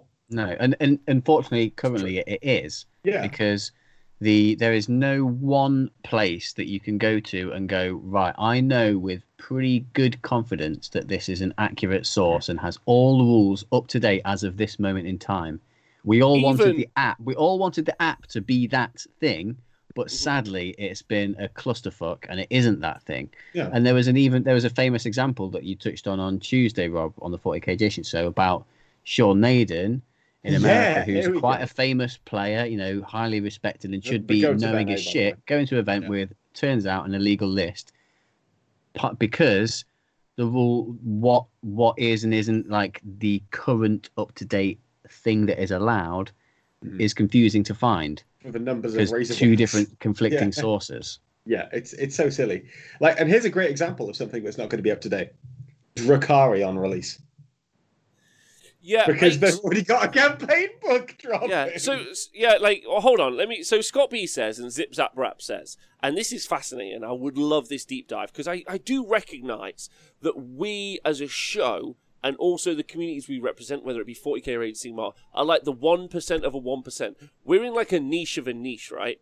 That's why we don't get that's mini wargaming numbers. Right, or something similar, because ultimately, the competitive element, getting everything right, is actually more of a niche in this hobby than just having a great time.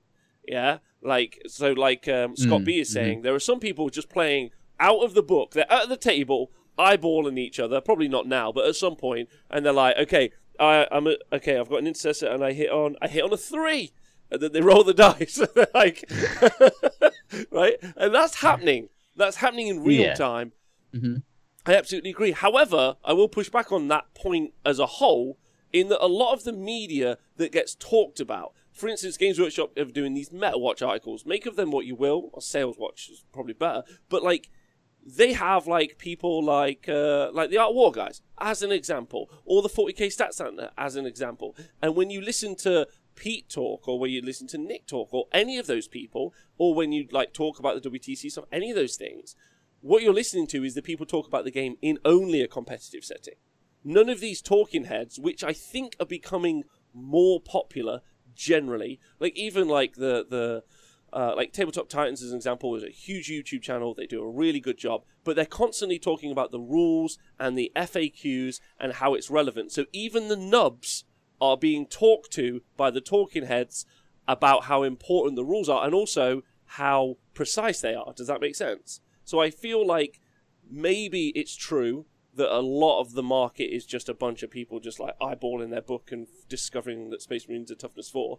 But there's also a significant portion and a growing portion of their community who are more savvy to the information, or at least know there's an FAQ.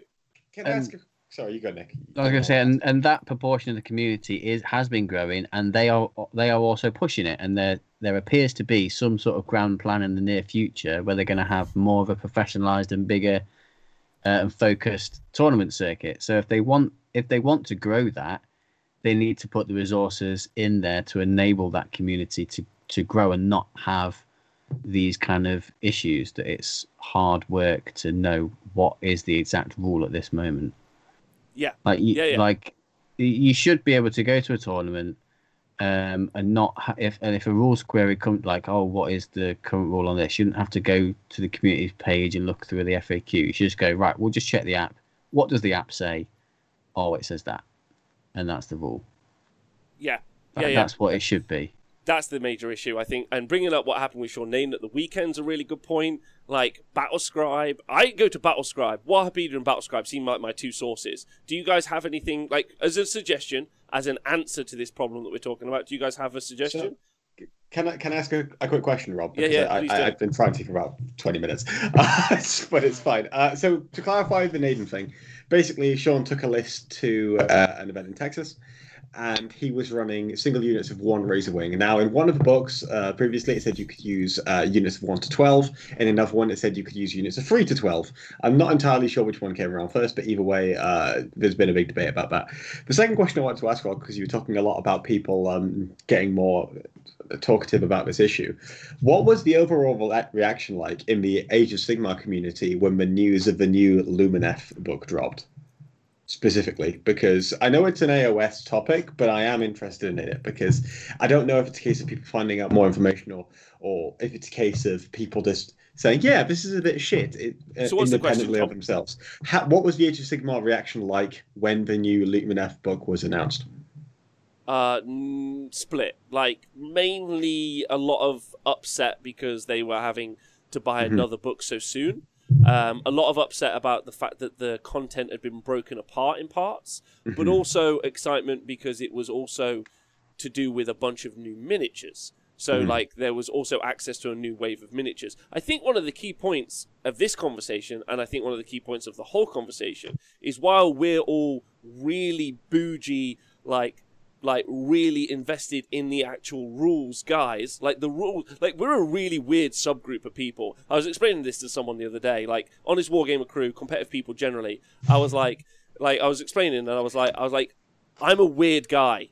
And they were like, True. What do you mean? I was like, I like the narrative. I was like, I like the narrative. Don't get me wrong. I like the setting. I like the painting. I like the miniatures. I like how it all works. But I'm a mechanics guy through and through. Probably even most of the people listening to this show aren't a mechanics guy. Like the mechanics people are very specific people. They're weird and wonderful people, and you say like, I can do this thing and that, and someone goes, ho, ho, ho! That is really nice. And that's a very small section of the community that get jonesed up about the fact that you can do these mechanical things or you can do these plays, right? Like, it's a small section, like, and I completely understand that. Similarly, though, like that group of people are the people who are going to absolutely beat the toss out of all the other people. Like, and they're going to have a tough time. They're going to be like, what the fuck is happening? Toss is a very appropriate word for these guys. Right. And the fact that you can't grab all of the information in a place, I don't know. The point is, Tom, is with the Lumineth book, it's exciting, and even the campaign book now is exciting for me because it's more mechanics. Like, it's more mechanics, but it's such a high price. It's such a high price threshold, and I don't think I am the core audience. I think that there are more people excited about Be'lakor as a model than that I am excited about, like, how I can build an awesome formation and min-max it, right? I love the more mechanics. I just hate that they're everywhere. That's true. I think that's one place. Yeah, that's one of the main. Yeah, exactly. Like, yeah, great. There's more rule stuff, but it's in another book. Yeah, to add to the pile. Well, should we talk what's in the book? Because I think like, good point. I know you two, like, Tom, one of your points also was that you think that some events should pick and choose whether or not some of these things are even applicable. Yeah, I think it would be interesting to see if it would impact events, right? Because I would definitely love, like, going to more events. If you said, like, if I were to run an event, for example, I would love to just, out of interest, say, okay, main rulebook, codexes, Forge World index. I know, I can't believe I'm saying that. You've changed, Tom. You have changed. And then Psychic Awakenings. 4 books that have not had a codex since the Psychic Awakening was released. Yes. Yeah. There's your I think ultimately, like, and also if you guys go back and listen, like, if you guys have listened to this conversation, God, you guys are sorry. Yeah. If you go back and listen to our excitement and enthusiasm and hope for the app, because you're right, all of these apps, like, I have a question. When this is released on the first day, is the app immediately updated so I can build my army with all the new stuff? Because I understand that you still can't even build an army in the app, and I'm not going to, right? True, so I have to wait a couple of days for the Battlescribe guys to do it, and then I'm done. Yeah. That's my process. Yeah. We're not even necessarily having to cry about the new release, right? Yeah, it's more stuff. It's great. I actually kind of like new stuff. I'm less sold on the formations. I'm less sold on all the supplements. But it's more mechanics. I want the game to be more complicated. That's great. I'm just talking about how I would ideally like to see the game. Because the issue I have at the minute is just following along. The speed can be fine. It just has to be done properly. It's true. It's true. The following along is problematic, I guess, especially for a new person. You know, like a new person turns up, they're like, "Hey, I want to collect Death Guards." Like, well, here's your book. Here's the rules. Here's your campaign book. You're like dude, even in that list of things I just rattled off about what I'd allow at a tournament, still a white dwarf in it. Yeah, a magazine is weird. Can we talk about playing a modern game with a magazine? Mate, yeah, we've got the Harlequins one and the Deathwatch one in there. Now, Deathwatch have a codex now, so you wouldn't need it. But you still got the Harlequins one in a White Dwarf. Now, that's a different conversation we need to do a whole show on. Because otherwise, this is going to 8 hours or I'm not doing it at all. We do the whole thing. That is the entire 369 birthday, okay? Just why are we getting stuff in White Dwarf and why does it exist? All right. I appreciate both of you, by the way, being really candid about your thoughts on this. Because ultimately, when I see it, I'd like to point out, and again, I know I made this point already. I see this. I'm actually genuinely excited. But I see it, and I know I'm never buying it. Does that make sense? So just to me, have a subscription, anything you want, I'll just send to you. It's our Warhammer app. Yeah, I have my Warhammer account with 8 people. It's an R Warhammer app. It's super cheap. My point is I'm never going to buy it. So like immediately when I see it, I'm like, that's super cool because I've already disavowed myself that I'm going to spend. I want to spend my money on miniatures. I don't want to spend it on rules constantly all the time. And the narrative is the bonus to the rules for me, rather because I'm I like the story. Fuck yeah! But like there'll be a guy who makes a YouTube lore video about it in like a month or not even that a week. So I can absorb that as well. Yeah. So, yeah. So I get excited, ultimately. And then the return of formations, I also like. Let me tell you why. Because I think it's really great for new people. Same in an Age of Sigmar. I think battalions are good for new people because it gives them a story to build their army around. Like, I think that's an important bit. They just go, cool, this is the army that does that. I mean, there is already story for every other army, so they could just do that. But I think that's a nice touch. Just going to put it out there. That's fine. Keep it out of organised play. Yeah, well, yeah, so make this for the Crusade guys. Because the Crusade thing is their thing for people who want to tell stories and are interested in gaming that way. Yeah. So, cool, make this kind of cool themed formation thing, but just like Tom said, perhaps just leave it out of match play. How about is that? Because I want to clarify what I said. That I didn't say match play. I said organized play. Organized play. And there's a reason why I think there's a difference. If I'm going to a local club, right, and I'm like, let's say I'm 18-year-old, 17-year-old Tom again, right, and I'm going to my first Rhino Skulls in 2012. And I rock up at my local club and I want to learn about how to play 40k properly and efficiently, right? That is basically me just learning the rules, learning the mechanics and what have you. You can do that with these without it necessarily mattering because Crusade opens up a whole nother can of worms where you've got all these other like random rules that you can throw in, right? Whereas I feel like this is something we should keep out of organised play of our own basis rather than something that GW mandate is organised play. Because who are GW to say what is organised play and what isn't, right? They only make the game, exactly. Fuck them. Good point, Tom. Dude, here's a good example. Fucking CSGO, right? Like, they run the two majors, that's fine. Like, but most of the events are done independently by ESL, Flashpoint, Blast, independent tournament organisers. 40k is like a similar landscape in terms of all the events, pretty much. Face it, all the events are done basically by independent dudes. Good point. Like the only example being in America where it's no longer independent and it's Games Workshop Lite, right?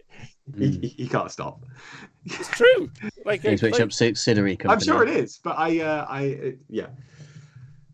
Yeah. Anyway, yeah. I feel like it's more of a thing that we should remove of our own volition rather than it being a Games Workshop thing because I don't want to give Games Workshop full control over what the competitive scene looks like because I don't trust them with it. Fair points and well made. I think that's a good point.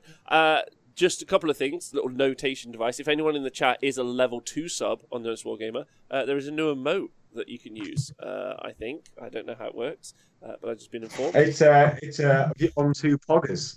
Yeah, the Honest Wargamer Poggers. We have now got an Honest Wargamer Poggers specifically for Tom. Not of Tom, but anyway. Yeah, but it's of you, so. You can do some poggers. It goes right next to Tory Rob. Yes.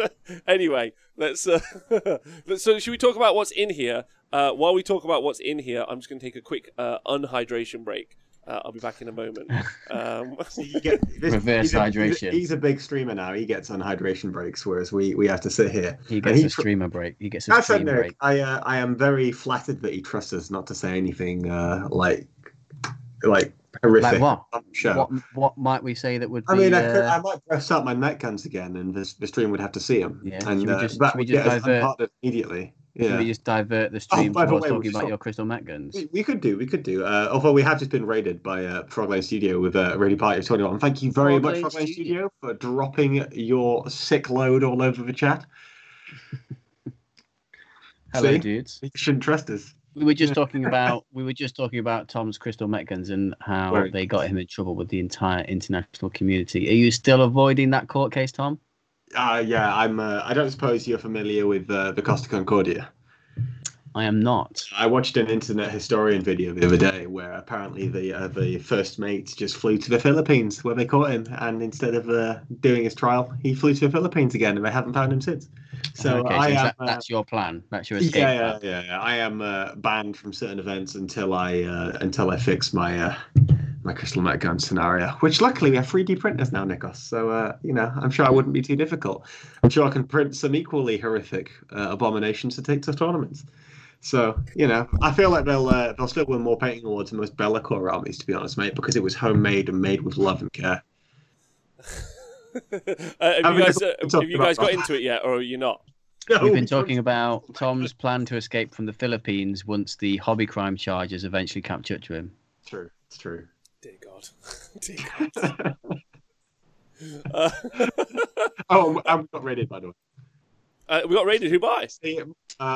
Plague Studio. Yeah. So all my crystal met guns bring all the boys to the yard. So. Oh, hey guys! Welcome to the show. We're three salt miners every Thursday. Feel free. Could I just also thank both Nick and Tom this entire conversation and the fact that we may partner, unsponsored, like. No, like we just told, like we just told it, like we said it for an entire 3 years. Finally became partner. Well, the downside is now we're sponsored by Amazon, so now we can't criticize. It's all over. It's all over, guys. We're no longer independent. You've got to be nice about Twitch as well. You can now purchase your Wind Rider jet bikes from Amazon.com. Yeah, if you'd like to buy your local independent game store on Amazon.com. They're so local, we can get it to you today. Right, can we talk about these Army of Renown? So Army of Renown are a new word for formations, which are, as we understand it, free ways to, like, so it doesn't cost you any points. You build an army inside the formation. It has some restrictions, but then it gives you a bonus ability on top. As I understand it, do you lose your sub-faction rule? So it's basically another sub-faction. I don't think so, no. I do not have a clue. I do not believe so. I think it's just there's a restriction on how you build the detachment, what goes in there, and then you get a bonus if you comply with that restriction. I don't think it takes anything else away. I think it's just a bonus as long as you...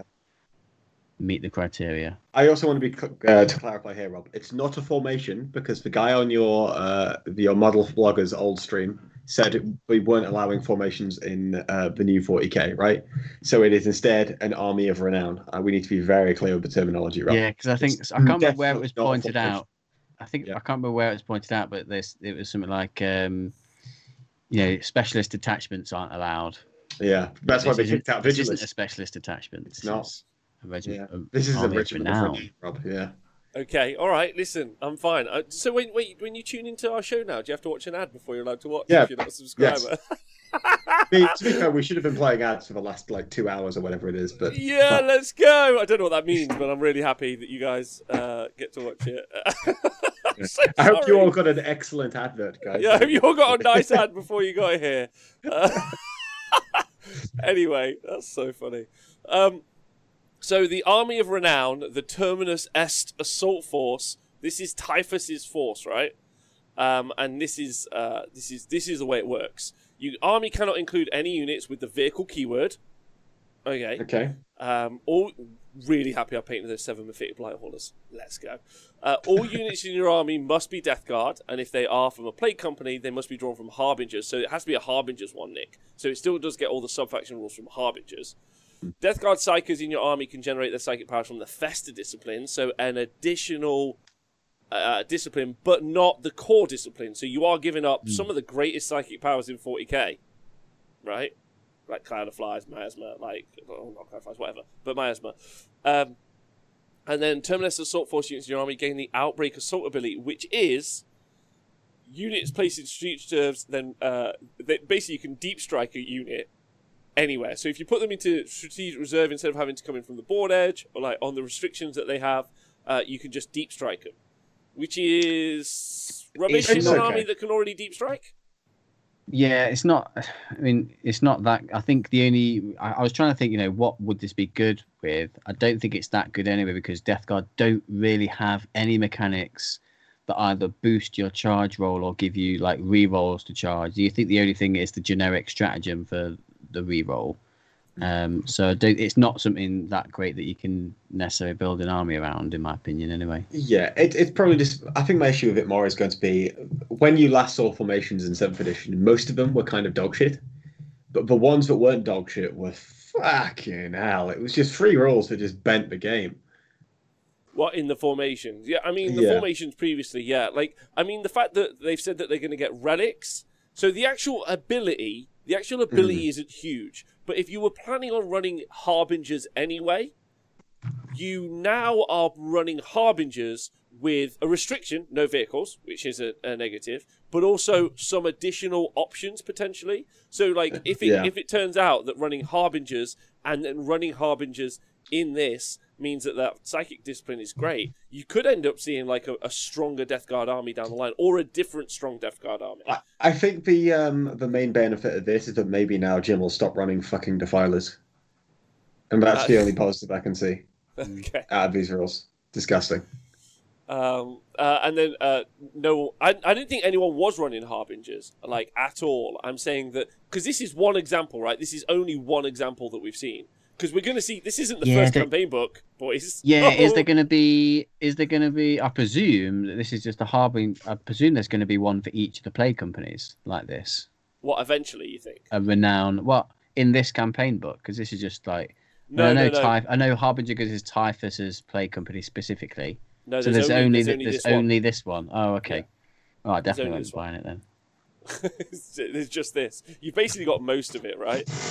Then you've got a stratagem called Callous Disregard, where you can shoot into a unit engaged in combat with your own units, as long as they're Poxwalkers. I think it says Poxwalkers or Plague Followers. Poxwalkers are cultists. And if you miss, then you end up. So if you miss shooting at the enemy unit, then you hit your own unit, which I think is quite themey, at least. Yeah, that's kind of cool. Yeah. And then there's a psychic power called Lung Rot. Which is actually really good. Select an unit within 18 inches. The unit cannot advance. Each time this unit is selected to charge, only eligible units within 6 inches can be selected as the target of its charge. And each time a charge roll is made for that unit, it cannot be re-rolled. So some pretty strong abilities there. Like I think that's quite strong. Yeah, I think that's quite a good power. Yeah, I think. The issue might be that, you know, the psycho casting it's got to be within 18, because I think it's more relevant for stuff that you want to keep away from you that's far across the table, like a fast-moving combat unit, whereas you've got to get a psycho in place close to that combat unit to debuff it. So I presume in this hypothetical scenario, you're in the middle of the board and you want to stop something getting to your backfield, so you'd cast that. It's not going to stop it getting to the caster necessarily. Well, I guess unless it's like just an infantry unit that's... moving 6, but I imagine that most units that you're going to want to cast this stuff on is going to be like a fast-moving, salty unit. Yeah, absolutely. The other thing that this army has is Rock Grip, a strength ×3 relic. Oh, baby! Unnecessary strength. Way too strong. So a Power Fist or Plague Claw. Which is quite cute, and that's fun. Because one thing that's just I've realised that made me laugh. Like they said, oh, you know, you want to be able to punch a knight on 2s or whatever like that. Well, Death Guard can already wound 11 twos because you're reducing the toughness to 7, your strength 8, you're winning on 3s, and you use the +1 to wound strat to wound on 2s if you really want to. So yeah, but the guy that wrote the article is special. That. He just works at the company. Fair enough. It just means he just works there. Like, bless him. Can you imagine being the guy? He just gets the new book and he's like, he just opens it, he's like, what? Like, he just doesn't know. He's like, what do I put up? I don't know. Bless him. Or her. Or them. Whoever they are. Right, so the Mechanicum one. Overall, what do you think of it? Do you think it's useless? Whatever? I think it's not important? Because the good thing would be if they were all useless, then you don't care. Yeah, I hope they are all useless, personally. Yeah, I think they're all so dog shit, no one ever takes them, never need to have a conversation because I'm an introvert. Ever again. Ever again. Well, the Mechanicum one is called the Mechanicus Defense Cohort. The army cannot include Skitarii, Cataphron Breachers, Cataphron Destroyers, Servitors, and Castellan Robots. So it cannot include any of those? No, it cannot. Okay. It cannot. So what can it include as our resident AdMech player, Rob? Oh, no, wait, sorry. No, I've read that super wrong. You can include those. Yeah. You cannot include Skitarii. Sorry. I did read this earlier anyway. So you cannot include Skitarii, but you can include Breachers, Destroyers, Servitors, and Castellans. Okay, so they're replacing the rules that they kicked out of Vigilith as for Breachers with these new rules for Breachers. Nailed it. Yeah. So and then they get the Extremist Sentinel Protocols ability. Each time a ranged attack is allocated to a model in this unit, if this unit is either wholly within its controller's deployment zone, or if every model in this unit is within range of an objective marker, subtract 1 from the damage characteristic of that attack. So it's -1 damage from ranged attacks is the Sentinel Protocols. There's some more. So I imagine these protocols are going to be activated like the other protocols are. If it holds steady, then until the end of the phase, any Overwatch attacks made by models in this unit score hits on an unmodified roll of a 5 instead of a 6. That's another option. And then the other one, if it sets to defend, it cannot fire Overwatch, but until the next fight phase, each time a model in this unit makes a melee attack, you add 1 to the attack's hit rolls. So those are the kind of bonuses that you can get there from being in the defense cohort on those different units. So no Skitarii. No Skitarii is what I'm saying. Were you taking Skitarii? Apart from... No. Were the doggos... are the doggos Skitarii or not? Yeah, they have the Skitarii keyword. I think so. Okay, so you just take me a different detachment then, I guess, right? Yeah. But yeah, it also doesn't say... No, but this one says your army cannot... Ah, slightly better. Okay, okay. Rather than just taking 3 aspect hosts, we're all good, guys. It's fine. Right. The point is that it also doesn't say, like Scott B says, doesn't say really how you activate those protocols, but I imagine it's like other protocols that you see in the Mechanicum book anyway. So then, while they might not have the new psychic discipline of their own, the Mechanic's Defense Cohort also gains new stratagems and a powerful relic. This stratagem that they get is the pre-calibrated Purge Solution. Use this stratagem in your shooting phase when an Extremist Sentinel unit from your army that is wholly within your deployment zone is selected to shoot. Till the end of the phase, each time a model on that unit makes an attack against an enemy unit that is wholly within the enemy deployment zone, you can add 1 to the attack rolls. So super specific. Super specific. But +1 to hit is generally quite nice in the Skitarii force. The Mechanicus force. Especially on some of the Cataphrons, because some of them can hit on 4s. So having them hit on +1 is quite nice. So that's pretty good, but it's like quite hard to do. And then bolster defenses 2 CP. Use the stratagem before the battle. After determined deployment zones, select 1 area terrain or obstacles feature within your deployment zone. That terrain feature gains light cover. If you already had light cover terrain trait, it add 2 to the saving throw instead of 1. Invulnerable saves are not affected. You can use the stratagem once, so you can give yourself +2 to save on a unit. What save is a breacher? 4+. 4. So take him down to a 2+, which is quite nice for 2 CP. Yeah. And then there's a new relic called the Fortify thing.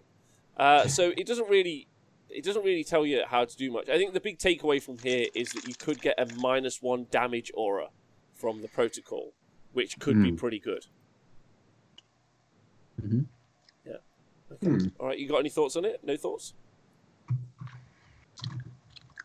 It doesn't seem like it's creating a horrible scenario where there's a filthy army. So no, well, but it's about setting a precedent, I think, of just rules everywhere, and then you know, at some point one's going to be giga broken somewhere.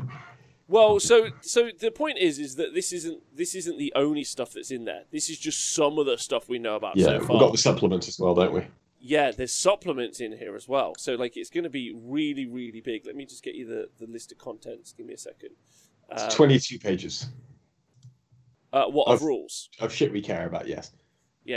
So it's so there's the Army of Renown from the Mechanicus, which we've only read some elements of it. We don't know what else it's getting right now.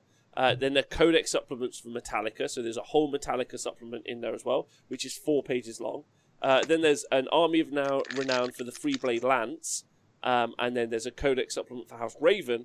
And then there's the Army of Renown, which we've read about for the Death Guard, which has still got more stuff. We haven't seen the Psychic Tree, loads of stuff there. And then there's also the Festa Discipline as well. And then there's the Codex supplement, the Cult of Strife, which is the Drukhari one. So there's loads of rules, man. Like, loads of rules. So yeah, at least they're all in one place, so I don't have to go hunting them everywhere. That's true. Oh, thank fuck for that. That's true. Great. They're all in one place. Yeah, I would say that as a concept, there's so many ancient, out-of-date books. Yeah, it's interesting whether or not. So my question to you guys is: do you feel that because it's got the Drukhari stuff in, the Death Guard stuff in, that makes me feel like the Mechanicum book, because we've obviously got the reveal this weekend. The Mechanicum book is probably the next book in the list. Because it's the only one, and maybe also Knights. Maybe those books were already meant to be out when we got this book announced, if that makes sense. Yeah, quite possibly, because we know they're behind in their production schedule, obviously, because of everything that's going on in the world. And the latest points manual that get given out in the White Dwarf, there was lots of stuff when that came out originally as a PDF, even before Christmas, that, like, the Death Guard updated points were in there, and the Dark Eldar updated points in there, so they're clearly behind, aren't they? They are. By quite a way. Mm-hmm. They are. I think it's interesting. Did you interrupt to say if the book comes with a code for the app? Oh my god! I assume it will. I assume so. Yeah. I assume it will. It does seem odd to release the Dark Elder Codex and extra rules in this book on the same day. I would agree. But we'll see anyway. We'll know by the weekend. And what's fun is we're going to be doing the reveal show on Saturday. Nick sadly can't join us, but I think Tom is maybe joining us. I don't know. Yeah, I'm there. In fact, I'm playing a game at 8:30, and then I'm going to do and then I'm going straight into the reveal show. Oh, okay, well that's fun. So yeah, we're going to be live on Saturday for that. But overall, I think we've covered all of the talking points, right? We talked about the rules being all over the place because of the Naden thing, and also because of this. We talked about Be'lakor and all of that. Yeah, I think we're good. Yeah, there's a lot going on in 40k at the minute, but it's like difficult to put together in some ways. Yeah. Okay. Yeah. All right, so 100%. Okay. All right. You guys got any plans for this week for 40k? Tom, you said you're playing some games. What army are you playing tomorrow? I'm playing Sisters Mirror in the Scottish League. Then I am playing Sisters versus something at 8:30 on Saturday morning in the Northern Warlords League. Is this your first run out with the Sisters Battle? No, I've played a few games now. I've played about 10, probably. I'll have to about 10? I'm sure you only just started to say you were going to play them like last week. Probably. That's about how it's gone. And then I am going to play my game in the Scottish Scrim, because we're scrimming Scotland. We did our pairings yesterday, and I'm playing that on Tuesday. How are you finding the Sisters of Battle? I feel like they are manageable if you understand them. I think that more and more as people build towards playing ninth better, there also happens to play against Sisters quite well. For example, the way Sean built his list, even though it was illegal, to play ninth edition also happens to play really, really well onto Sisters, because you do need to do the same things to beat Sisters that you do to win a normal game of 40k. So I feel like as people get more streamlined and better with their lists, I think Sisters are going to fall off a bit. That said, I'm still not playing them perfectly. I still need to batter out some details and really get smooth on them, and I'm kind of familiar with the mechanics, but it's about how to use them as efficiently as I can now. But we'll have to see. It's an interesting book for sure. Got a standout unit? Let me have a think. I like the Zephyrim, actually, although they're very swingy. The Retributors and Repenter, obviously, everyone's going to talk about. I've been trying to get... Yeah, Retributors are broken. Repenter are really, really strong for their points. They're far too efficient. I'm trying to get the hang of Mortifiers. I'm struggling with them a little bit, specifically for how I'm trying to use them. I need to get a lot better at using those Mortifiers, which are basically like pants and engines just covered in heavy bolters and shit and flails. So once I got the hang of those, maybe they'll be pretty good. But for now, I'm going to say the Zephyrim because I'm enjoying using those and they're not the most common unit you normally see.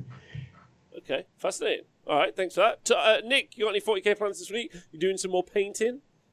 I'm probably just going to try and finish my next unit of Deathshroud Terminators. Narrative.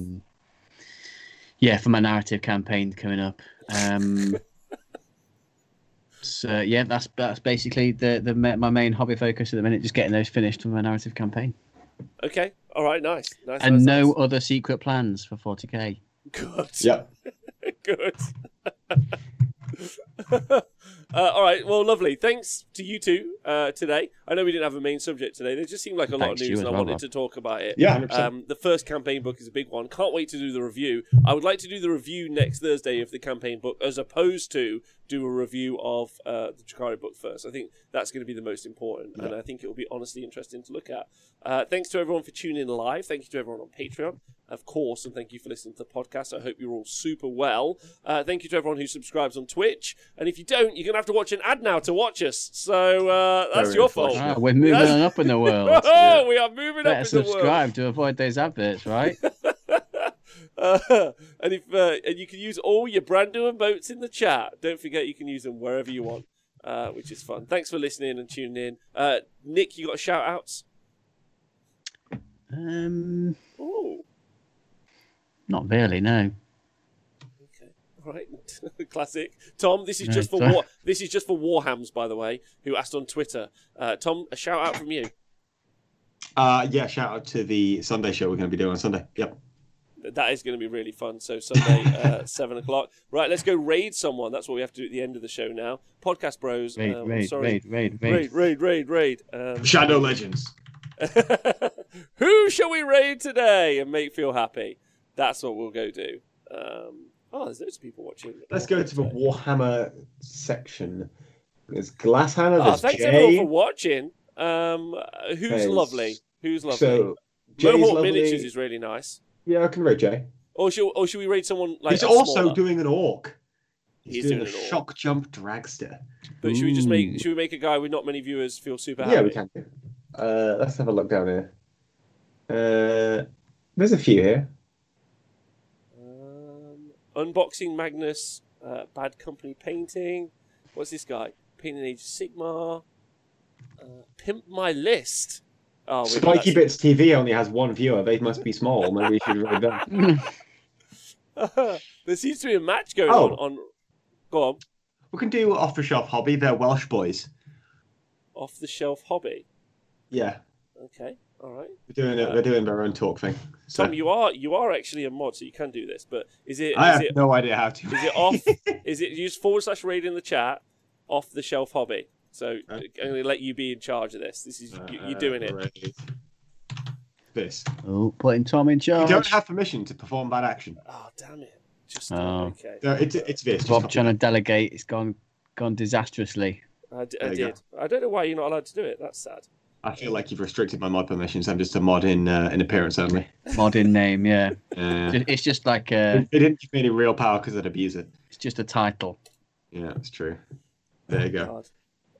I did it. Oh, I've done it. Right, let's go say hello to the person. Don't forget you've got a raid emote that you can use. So this will be super fun. Thanks for tuning in. You guys are great. Thanks, guys. I'm gonna go click it now. Love you tons. Have a nice day. Bye.